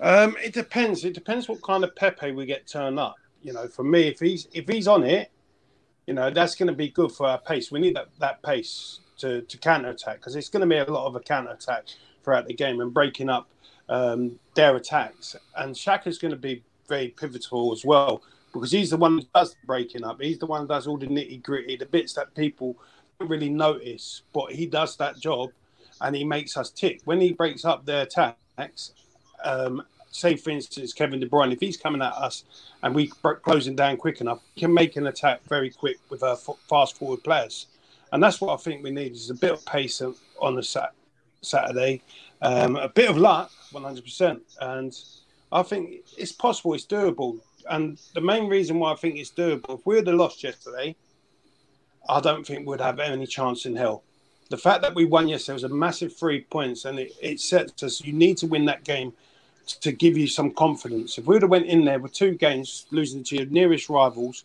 and also Liverpool, it would have been a much different game. So, you know, um, we just got to get at them. The thing is with Man City, they got a lot of strikers, a lot of good players who can score goals from distances, from different areas, um, but their defence are also a bit suspect. So that's what you, it's going to be one a loss. Is in the midfield for me. Is in the midfield is that's where it's going to be one a loss. So if, if Ceballos and uh, Xhaka's up for it, we're going to have a good day. If, if Pepe switches on, mm. we're going to have a good day. That's the way I look at it. Do you know? i am not too worried about the defense if they play the, the defense we had yesterday. Yeah, I've got a and also, just one one more thing, just quickly. That's all right. I on. think Luiz might get redemp- might get his redemption on Saturday. Let's yeah. let's hope it's build up for it. Oh, Crystal Palace just equalised, guy. Just to give you give you a heads up. Oh, really? Oh, wow. Yeah. God, who scored? Zaha. Zaha, of course. Zaha. Yeah. Zaha. How, did I, how did I guess? My bad, man. Go ahead, go ahead, go ahead with your point, my man. I just, I just, I hate Man U, man. I, I hate when they win. That's just uh, oh, exactly. My, my dad, my, my, same here, same here. I've got, my whole family's Manchester United fan. I, oh, really? oh, my God. It is what it is. Christ. You can divorce your family in America, can't you? Can't you yeah. divorce your family in America? oh man, I, am actually, I'm actually, I'm actually from Jamaica, but I, I live in the states, yeah. and they're not close to me. But every time we lose, I'm, I have to deal with it. But I've been listening to them for the past oh, weeks no. about how much game they're winning. So, well, but, but go ahead, go ahead, make your oh, point. one man. thing I was going to say, bring up, and I'll go to you on this, uh, my base. Well, I've got a sneaking suspicion for a player that's getting loaded stick at the moment is a player that I like because he's very, very raw. I, I fully appreciate that. But um, Joe Willock, I think yesterday he had that quite bad miss, didn't he? It was, but it was quite a difficult ch- mm-hmm. task, mm-hmm. uh, chance. But he'd only just come on, and he he was he was tasked with just go and make yourself a nuisance, run around and cause problems for them in their defence. And I think he, did, he, he, that's what he was doing. But one thing that he's got, and I keep saying this, he gets into the right place at the right time in the box. He's got a knack, and that's very hard to have. And um, I think he could be a secret weapon in the last half hour um, in the cup final, uh, cup semi final rather. Um, he's just a sort of player that mm. could probably cause that defence issues because I think they can be confused that defence and they can be caught out. I think that could be a secret weapon. But I mean, just give us your mm-hmm. thoughts on not specifically about Willock maybe, but uh, about the how you see the game going and how you think we could potentially uh, cause them problems and win. Yeah, um, like I said uh, earlier, the, the back five, I think we all well some got different opinions about the right back or the right wing back or whatever, Bellerin and Cedric. But um, personally, I would like to say stay the same just because we defended well yesterday and I don't want to see anything change. A little bit of continuity um, going into the game, you know, reward these players for playing well. I don't think, like I said, no one position is um, seal in this game. We've been poor defensively all season, whoever we play. So if you have a player that just like the goalkeeper, you got a goalkeeper that got a hot hand. You play who got the hot hand. You got defenders that are defending well. You know, let them play. That's for me. Um, midfield, like I said, Granit Xhaka, Ceballos, they've been our two best midfielders since you know the lockdown started. Ceballos have went a, did a 360 on me because I was after the fact that you know we should send him back to Madrid as quick as we can because he just didn't make forward passes enough. And if you look at the game that we play at the Etihad, where we lost three 0 the, the, the, the setup that Arteta had was, you know, exactly to the one that we have now. But he was playing Aubameyang so high up the field on the left hand side because he know Kyle Walker would go so far upfield.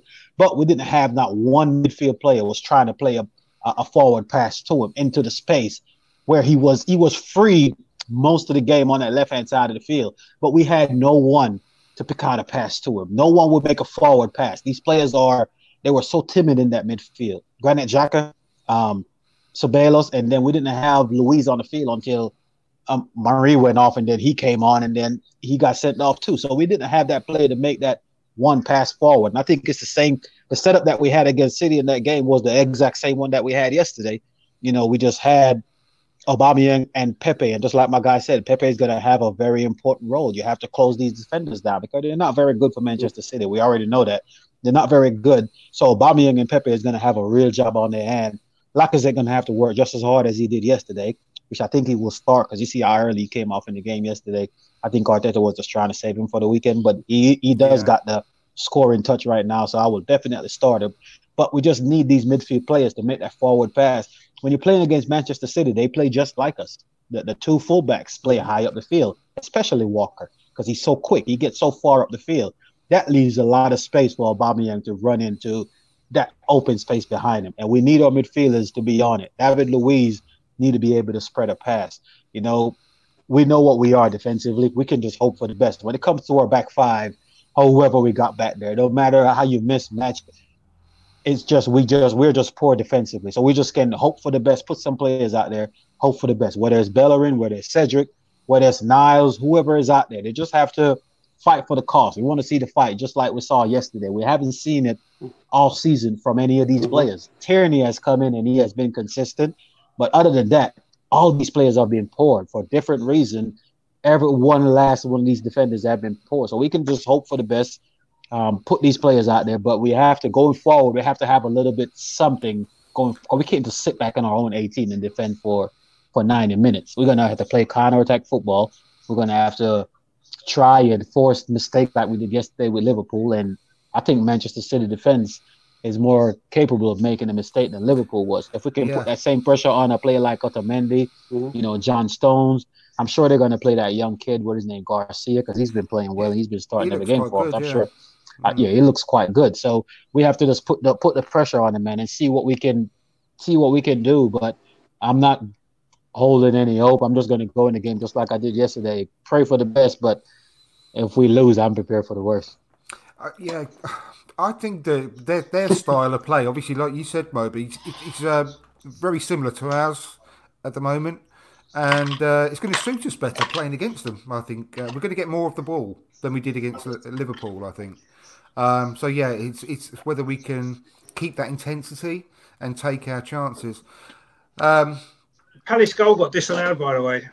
Oh really? Oh, man. Oh, Did it one 0 to Man United? Still, yeah. it, was disallowed for apparently like a, a, a millimetre offside. It was Ayew who scored, but it's been disallowed. So there you go. Another another VAR in Man United's favour. There's a shock. Yeah, didn't look offside at all. Didn't look it.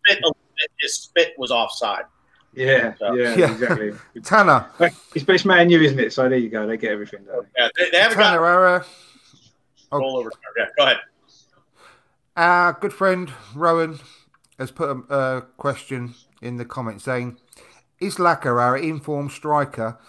Uh, should we keep him or should we sell him? Because obviously." We're get, getting into that situation now with him as well. Where he's going to have well, he's got just under two years left on his contract. Um, Oh, one thing, uh, just quickly before you go into that, Mavropanos got this new contract. People going, oh, why did Mavropanos get a new contract? They're the same people that say, why do we let our players, our young promising players, contracts run down and have to let them go for nothing? Why do we mm-hmm. have to do that? They're going to get let them go for free. Why don't we sign them up to new contracts? That's you answer your own question.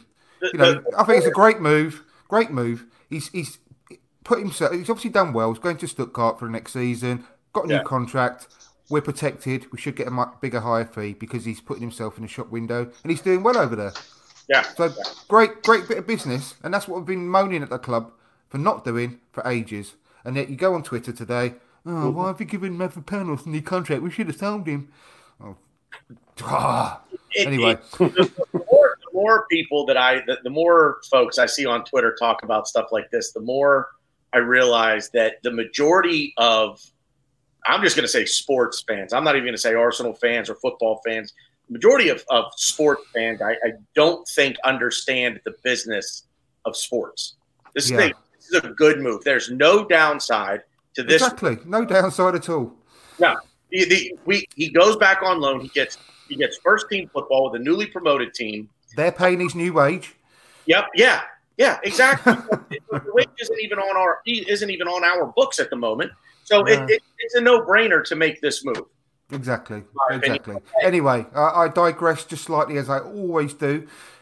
The question was, oh, he's coming in. See the one. This is the one slight th- I, I, thing about Lacazette, and um, because I really very happy to praise him because as a person, as a player, I really like him. I don't think he scores enough goals as a striker. However, you know he works really hard for the team. I've had my doubts about him this season, but he seems to be coming very much back to his sharpness.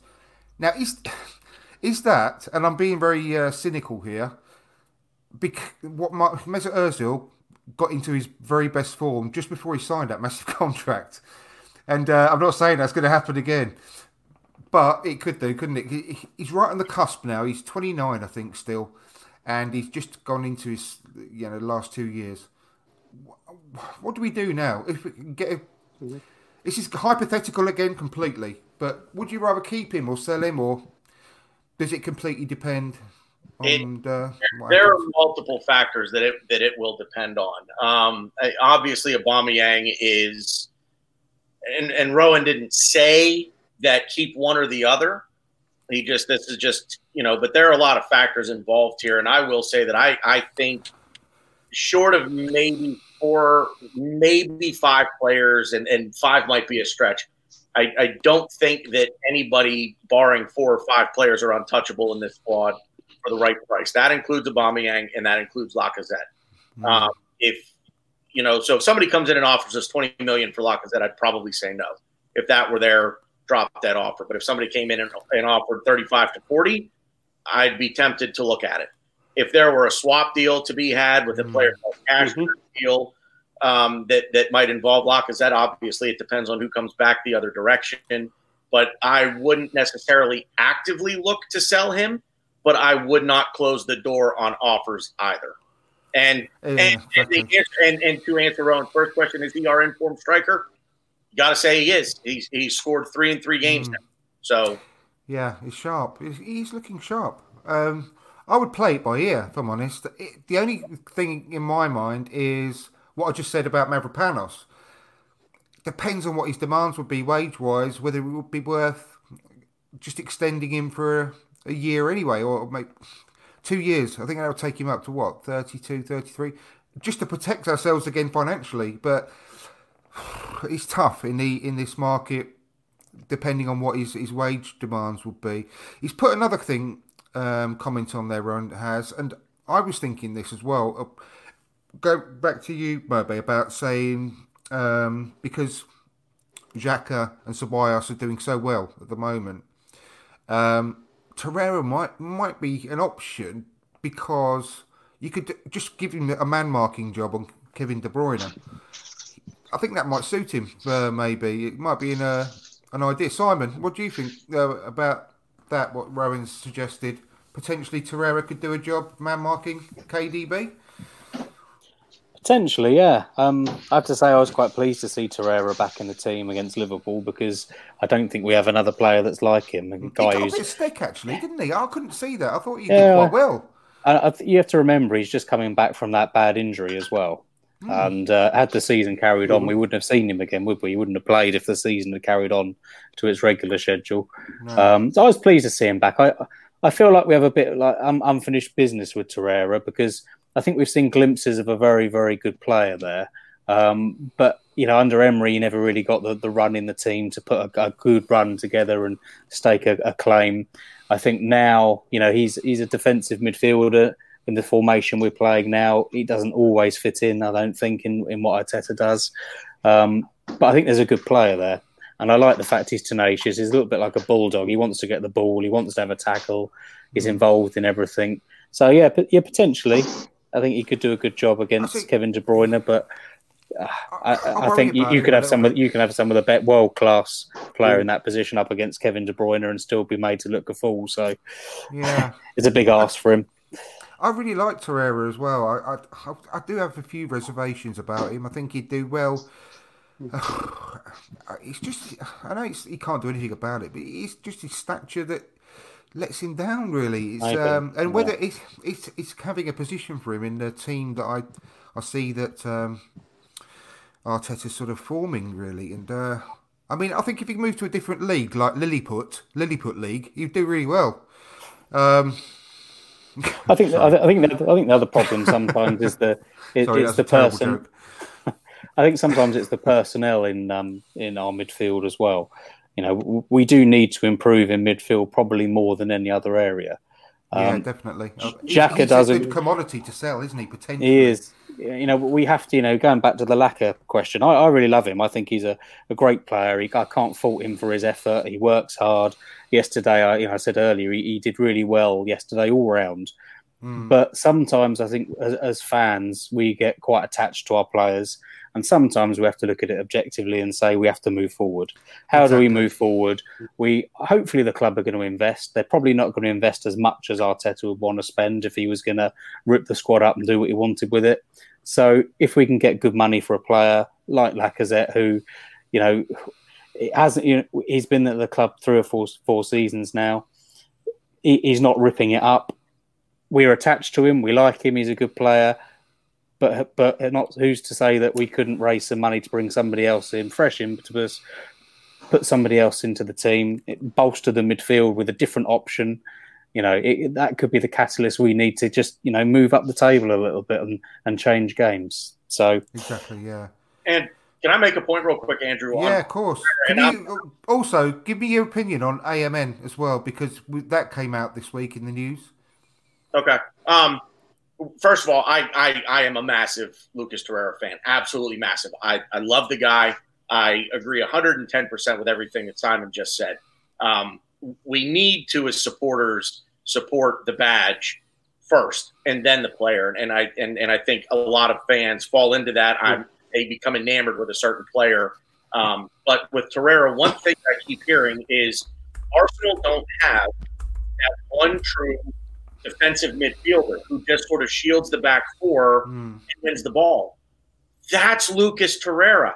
That's what he does. That's what he was brought in to do. And then all of a sudden, Unai Emery, at the beginning of this season, like stuck his head up his own ass and said, "Nope, I'm going to play him. I'm going to try to play him further upfield." Is is, is almost The new Eden Hazard. yeah, and just no, just give him his job. And and if you give him that job and just let him be that shield in front of the back four and win the ball, that's his job. That's what he's best at. And problem solved. There's your defensive midfielder. His best game, and I dare say one of Xhaka's best games, was against Liverpool last year at home when they worked as a Yeah. mid pairing right in front of the back four. They played excellently off each other. Now, it had been tried before that and after that, so I don't know what clicked in that match. But that's that's his that's his job. And I think Mm. Ultimately Arteta is going to want to play a 4-3-3 and and I think each each midfielder, each of those three midfielders are going to have their own role. You're going to have a very defensive minded midfielder, a, a box to box who can join an attack, can transition the ball uh, forward into attack, but can also track back and help out defensively, and then a very attack minded midfielder. Um, I think I think Torreira fits that defensive midfielder profile absolutely to a T, and I wish he would just get a, a longer run in the side at that position to show what he can do. Uh, as far as Maitland Niles goes, I, I'm a big fan of his. I love his athleticism and his versatility more than Mm. anything else.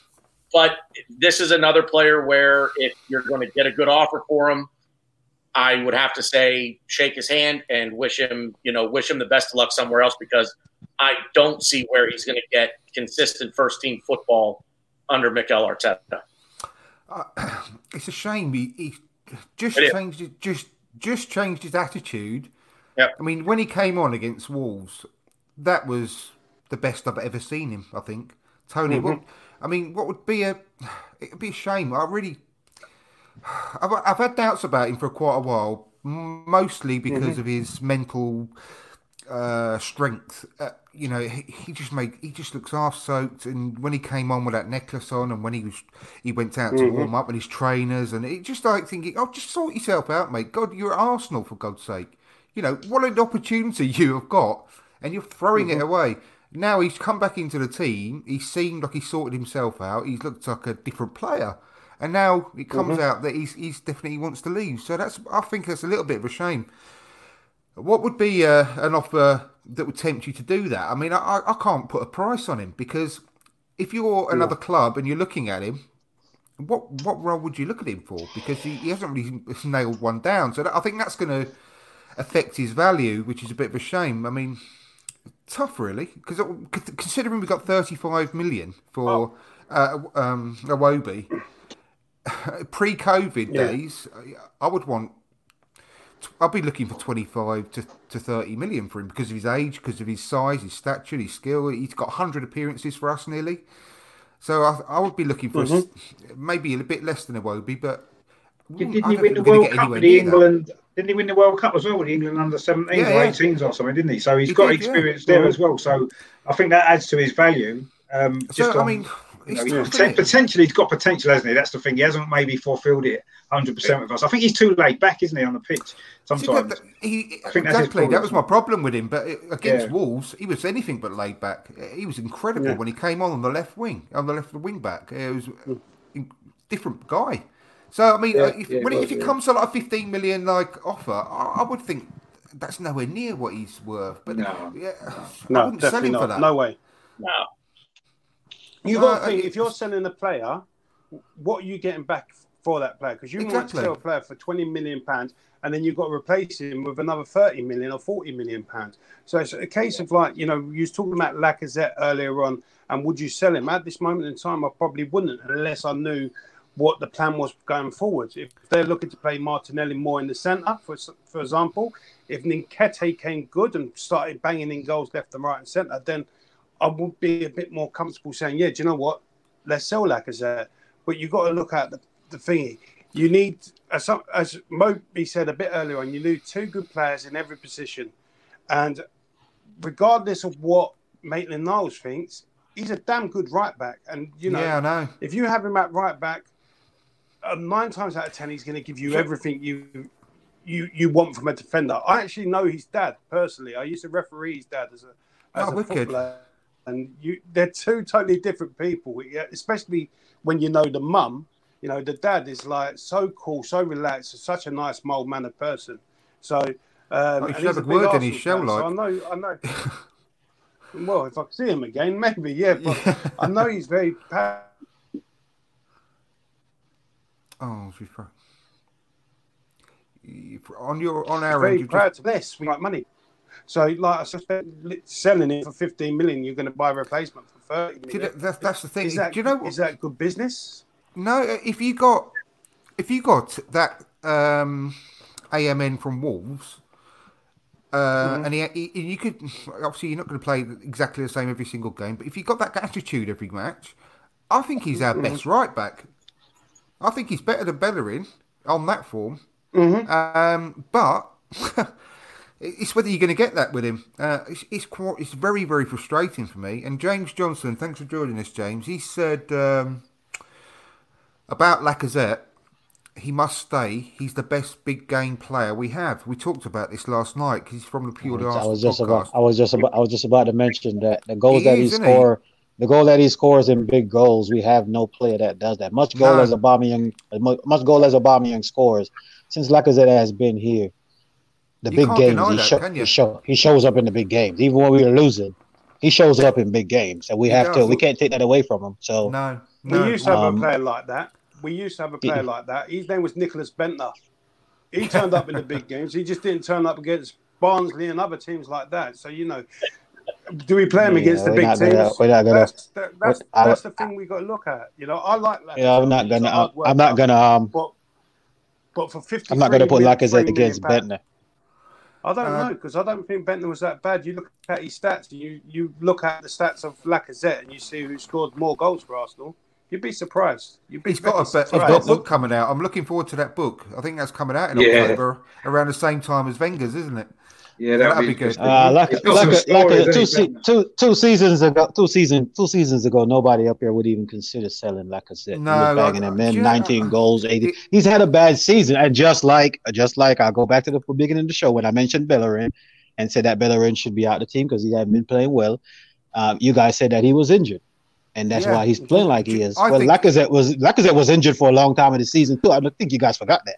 Lacazette saw- was off for like I don't know I two saw three months. He injured, didn't yeah. play. I saw him. He didn't play for a long time this season. He was out. So this is a player that's coming off an injury, just like Bellerin. So if we're gonna give Bellerin the kind of hush treatment because he's injured, that's why he's playing like that. Then I think it's okay for us to give Lacazette that leeway too. Well, You know, I, I- I, I really do think it is. That is how old is um, Lacazette now? Lacazette, 29. You know, He's twenty. He's, 20, he's 29. 28. He's about to turn twenty nine. yeah. So, so you got to look. The last contract he's going to have is prob- the next contract is probably going to be his last contract, really, truly. yeah. And you know, with someone like um, you're using Bellerin as an example, Bellerin's still young. He's got a lot of time on his hand. You sell someone like Bellerin, it's going to be a lot harder to replace him because you're going to have to replace Lacazette in three years or two years if he stays at Arsenal. So you might as well take the money in that if you can get a good deal for him and buy a decent, stri- decent replacement striker. A young Well, I know th- this club. This this club is not going to replace our, our striker. I don't think our fall. I, I wouldn't bring in a forward. I wouldn't bring in um, wingers. We don't. We don't need the position that we're in now. Is this club? We we not. We have no problem going forward. The problem is our defense and midfield. We're not going to bring yeah. more than three or four. We're not going to bring more than three or four players in. I don't want to spend one of those three or four players on a forward. You know, even if we get Well, rid of Lacazette, I, even if we get rid of Lacazette, I don't even want to bring a forward in because then the club is going to tell us, oh, we don't have no money to buy another defender. You know, Well, we have bigger Mobley, problems. That's, that's the thing. We Yeah. need we need to sell players to buy players, and that's where you have to you have to. Uh, you not know, necessarily. Not necessarily. We need not necessarily. We need our we need our owner to come out of his pocket and, and help the club. We don't really But need to sell not players. happen, is it? That's that's Uh, not going to happen. It hasn't happened for a few years now. So well, I don't know you know- about that. I don't know. I don't know. I've got a feeling he actually will this year. I, I'm, I'm putting him on the We'll see. neck on the block. I know, but I think he's actually going to pay. optimistic. No, no, no, no. Listen, I think he's going to give us enough money for one player, like uh, like a, a Partey, and then the rest will have to generate from sales. But th- this is what I said on the purely Arsenal podcast because we we really need to move on because we, we need to sort of start look, wrapping up. But I think if um, uh, I've lost track of what I was going to say now. Bugger. Bugger. I think I'm getting old, aren't I? What was I going to say? Oh, it'll come to me. It'll come to me. I'll move on. I'm going to move on. Um, yeah, let's let's let's go on to the predictions because I want to get predictions now for the uh, cup semi-final and what where you think we're going to finish this season because we've got obviously got another thing that's happened this week is obviously all the Man City stuff has been cleared up finally. Uh, no surprise, they've got let off.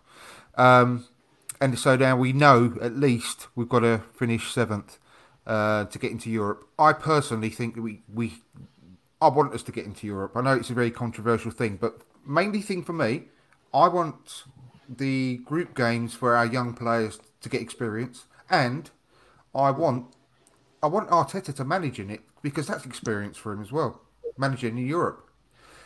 Um, and the kudos you, to attract players. I know it's only the Europa League, but it's still. Uh, if we if, it shows a massive decline. If we were a Champions League club for years, then we've moved down to the Europa League. If we move down again, uh, it's just not good. And uh, God forbid we have to end up starting playing in that bloody Europa Conference. I mean, that would just be the ultimate humiliation. So, I, I, I do want us to get into Europa League.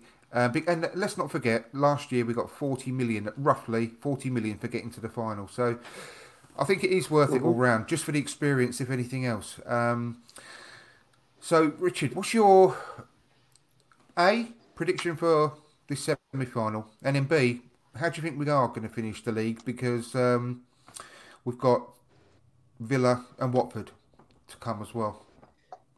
Yeah, I mean, two difficult teams in the sense that they both need need points to stay up, don't they? Um, we'll see what happens. I mean, Watford have still got to play their sort of uh, game in hand, haven't they? If they win that, then they'll almost be safe. So that might be a dead rubber in our favour, maybe. I mean, I actually think we will finish seventh. We're only two points off seventh now. There's there's two games left. I think we will probably win both our last two games, if I'm honest. Um, and I think that'll be enough to finish seventh. We could even finish sixth actually, because we're only three points behind Wolves. Um, who are in sixth. So I, I, don't think that's impossible, but it would rely on obviously Wolves losing um, their last two games or at least losing one of them. So, but I, th- I think seventh. I think we will finish seventh, and I think we will qualify for for the Europa League that way anyway. Um, mm. In terms of the semi final, it's going to be tough, isn't it? I mean, my heart says we're going to win because I want us to win desperately, um, but I know it's going to be difficult. Um, I'm going to be optimistic, actually. I'm going to be optimistic, and I'm going to say that we'll win two one, uh, like we did in 2017. I, I, just, I just feel as though we've got a bit of momentum going at the minute. Man City have been a bit hit and miss. They didn't play particularly well against Bournemouth. I know they rested a few players, but um, I think we've got a little bit of momentum going. I think defensively we will have a bit more confidence, and I'm going to say we're going to win two one. So let's let's be positive. Fingers crossed. And will we win the final? Um, to me, I think Man United will get there because I think they're the form team, aren't they? Um, and we've had a few finals against Man United in the past, haven't we? Which we've done quite well in. So, um, who would you prefer? Let, us see. I prefer Chelsea. I prefer Chelsea because I think we can beat Chelsea more easily than it will be to beat Man United. At the minute, everything's going Man United's way. VAR decisions, they're winning every game, it seems.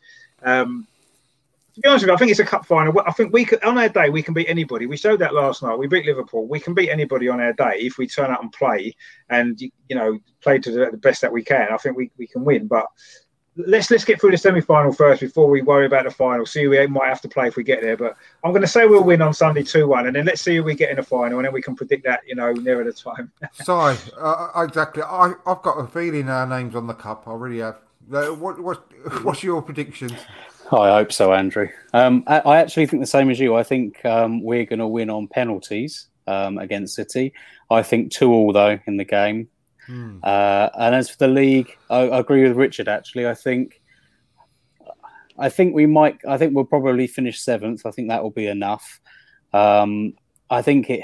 A lot will depend on how how much the weekend takes out of us. If we if we if we think it's going to go to penalties, and it's a backs to the walls job like it was against Liverpool for the entire game. Um, Arteta's going to have to rotate a little bit, and we're going to come up against two teams now who are fighting for their lives at the bottom.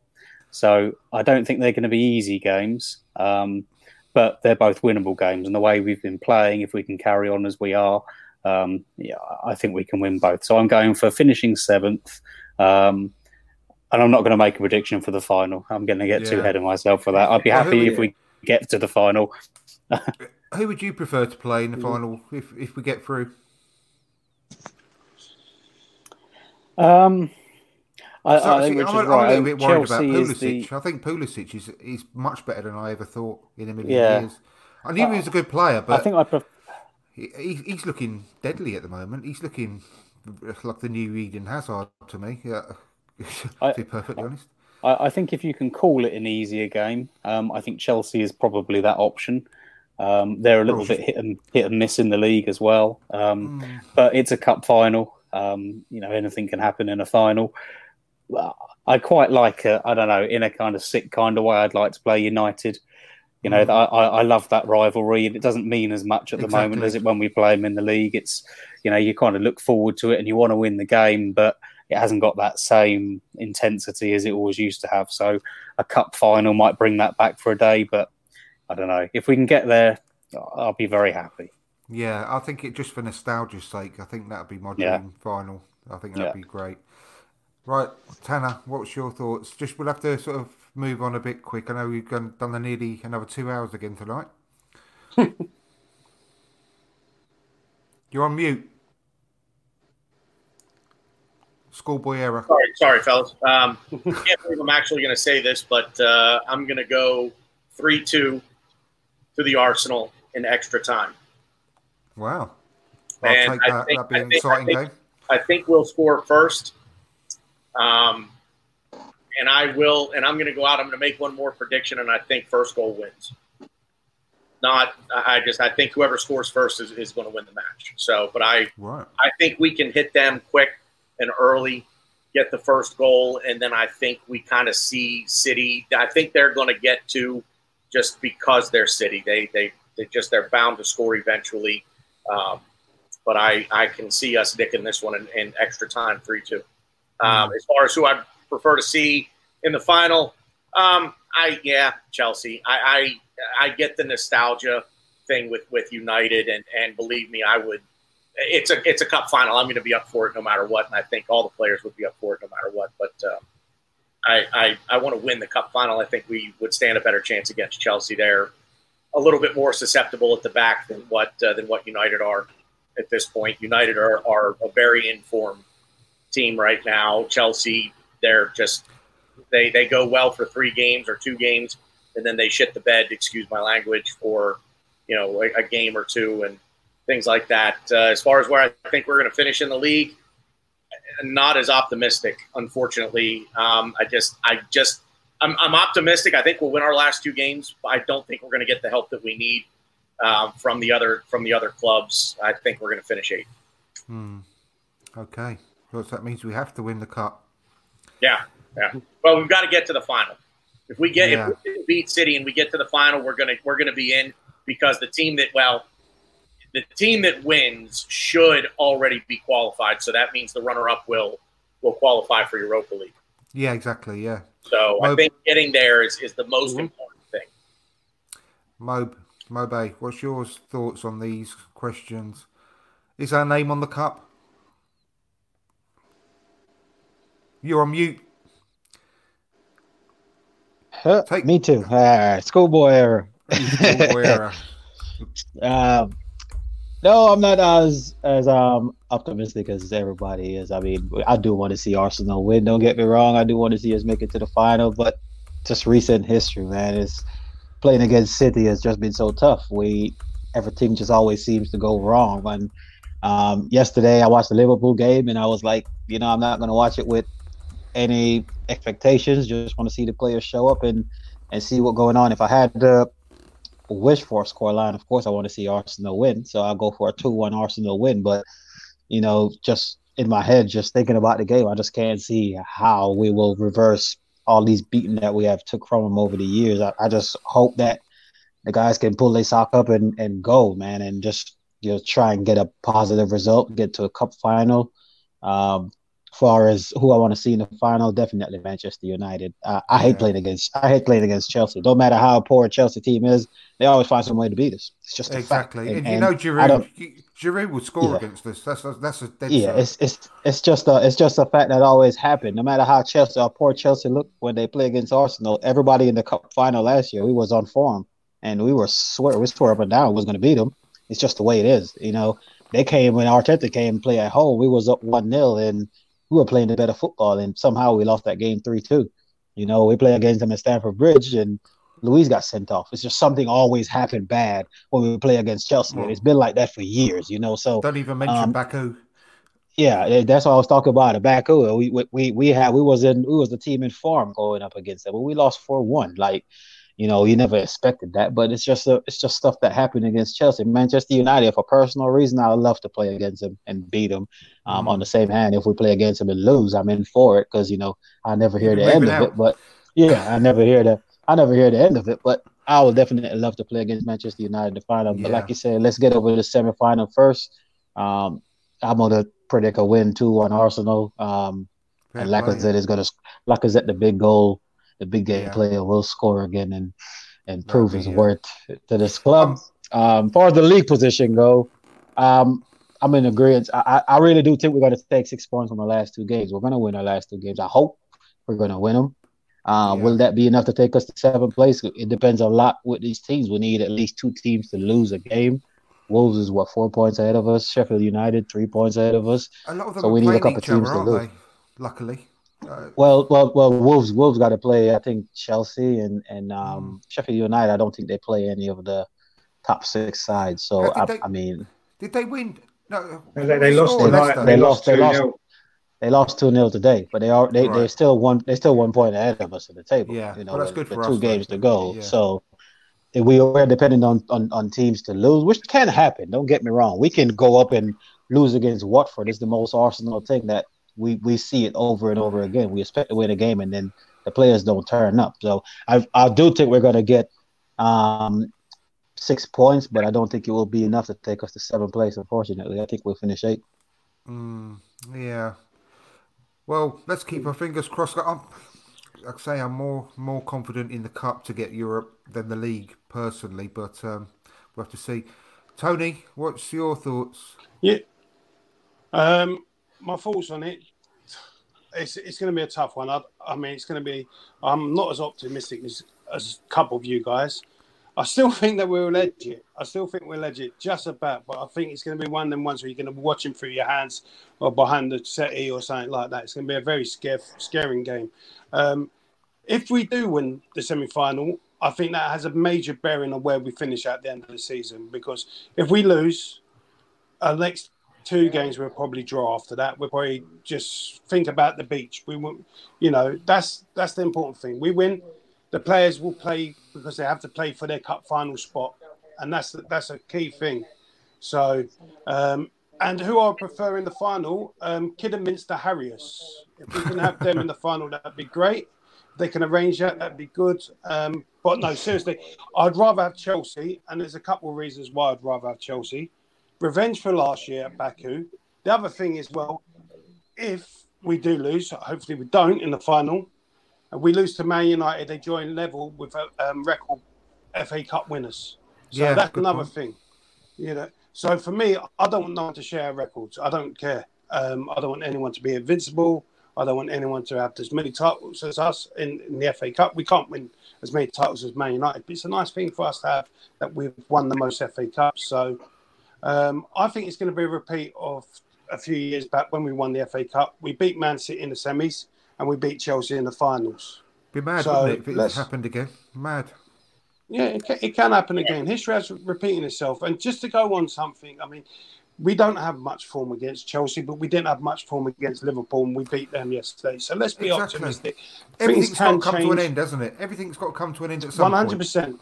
You know, so let's let's let's hope we can just go in and finish off the season positively. If we can finish with the FA Cup at the end of the year, we go into the next season feeling a lot more confident that we did when we lost against uh, Tottenham or when we lost against Brighton and Man City.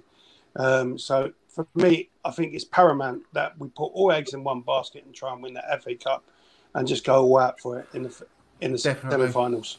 Listen, um, I, go Mm-hmm. back to December, if you dare, just for just for one second. Did you remember what shit no. we were in? I'm not even joking. Mm-hmm. If it had carried on for much longer, we, we could we would have been in the bottom three. We have to remember that. We were absolutely just going through the floor. Our form was horrific. You know, it, Mm-hmm. you, you remember the manager on the sidelines? He used to be animated, didn't he, um, Unai Emery, when he started? And do you remember what he was like the last few games? He, he didn't even get off his seat when uh, Pepe scored those free kicks. You know, it was absolutely the worst I've ever felt in all my life as an Arsenal fan since 1980. I've never felt so depressed as an Arsenal fan. That the end of last season, that running, the last few games, Mm-hmm. it's just the worst turgid, horrible football, and we got the same players. And if we get, just imagine if we finished the season winning the FA Cup and getting into the Mm-hmm. Europa League, what a turnaround that has been. And uh, it One just wipe. I just, I just hope and pray that, that just for our, just for Arteta and the players' sake, because it, the boost it would give them going into next season, I think it'll be phenomenal. So hundred percent. yeah, Yeah, fingers and the, and the supporters will be coming back in next year, hopefully. Yeah, Uh, And yeah. there's even talks that there'll be a thousand fans at the FA Cup final. Who will probably be sponsors. Let's be honest.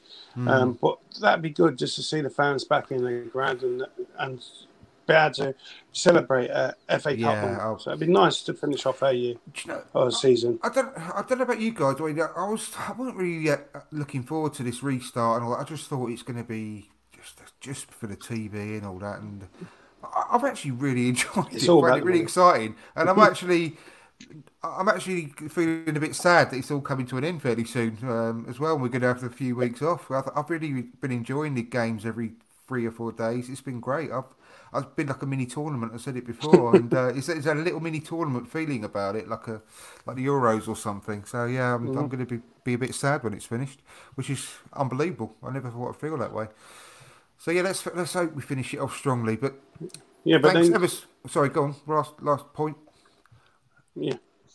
No, I was going to gonna say, well, you think about season finish, and about a week late, a week later after season finish, we get a, a new season, we get a fixture list. So You know, that Mm. always feels like the start of the season for me, fixture list day.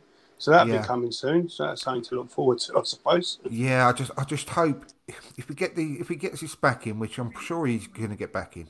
Um, I just hope we get the business done early because uh, it just be it would just be horrendous. Can you imagine what it's going to be like with all our fans on Twitter and everything going ballistic if as every day goes by and we haven't signed anyone and if it goes to the final deadline, it, oh my god, it would just be uh, unbearable, un, unbearable. So I hope we get it done early if we're going to get it done at all. Uh, Right, we're going to leave it there. I'm going to really appreciate you guys, you two, uh, have broken your broken your virginity today. Gooner be real, Tony. Thank you ever so much for coming on. It's been a pleasure. Really enjoyed Cheers. it. Mobay Gooner, thanks ever so much, man. It's been uh, thoroughly Appreciate you, enjoyable. appreciate I, hope, you. I hope you two Appreciate you guys. consider coming on again in the future. Both of sure. you. Yeah, For one sure. hundred percent. Uh, Tanner, as always, it's been a been great, mate. Thank you for coming on. Pleasure, mate. Thanks for having me on. Appreciate it. Oh, you might be very welcome. Si, brilliant. Good top. Love it. Do you know what? I wish we could keep these. I wish we can keep our set of kits for another season. Back in the day, we used to have them for two years. And I think these three, the three we've got now, my favourite for uh, many years. I think uh, it's a shame we're going to be having to change them. Don't get me started. Don't get me started on the rumored new ones. Mate, well, they're not rumoured. They The are raspberry actually- So Yeah. bad. So Do you know what though? That I reckon in twenty years' time we're going to look back on it the same way that we look back on the bruised banana now. I think it'd be That the awakening. iconic. Maybe. Yeah, I bet you will. 100%. It's, gonna be- it's so ugly. Everybody Exactly. will out and buy it, and in 10, 15 years, we're going to look back on it and be like, it's. I love that kit. Do you remember that kit? Oh, that was great. That Yeah. was yeah. I, I know. I remember when the bruised banana came out. I fucking hated it. I was embarrassed of it. You know, uh, and now Yeah. it's the coolest thing ever. You know, everyone loves it, don't they? But you still brought it though, didn't you? You still brought the bruise. I did, yeah, I did. Of course I did. I, I, Yeah, me I bought too, them me all when Remember that green one, Andrew? Do you remember that green one? Green and blue one we had in the 80s? Oh yeah! Oh my god! most It- unluckiest like Plymouth. kit It's like Plymouth Argyle, wasn't it? It was uh, horrendous. Yeah, Green it was- kit. it was- Never won a game in it.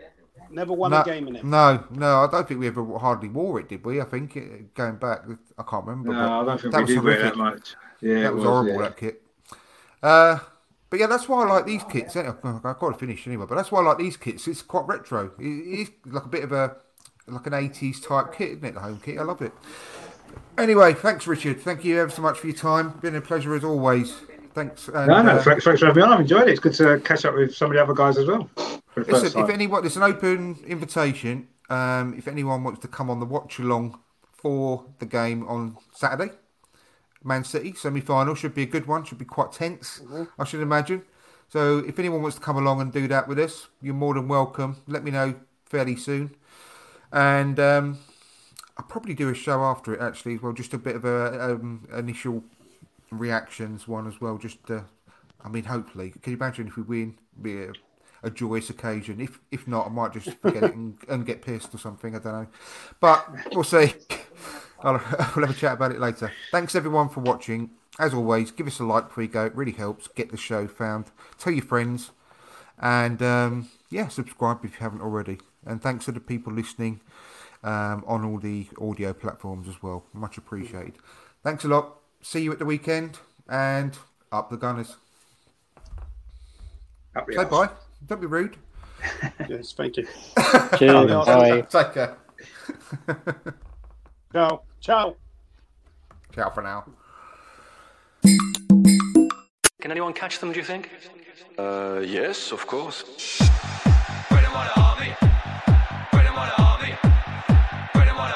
Yeah, unbelievable. We didn't expect that. Awesome,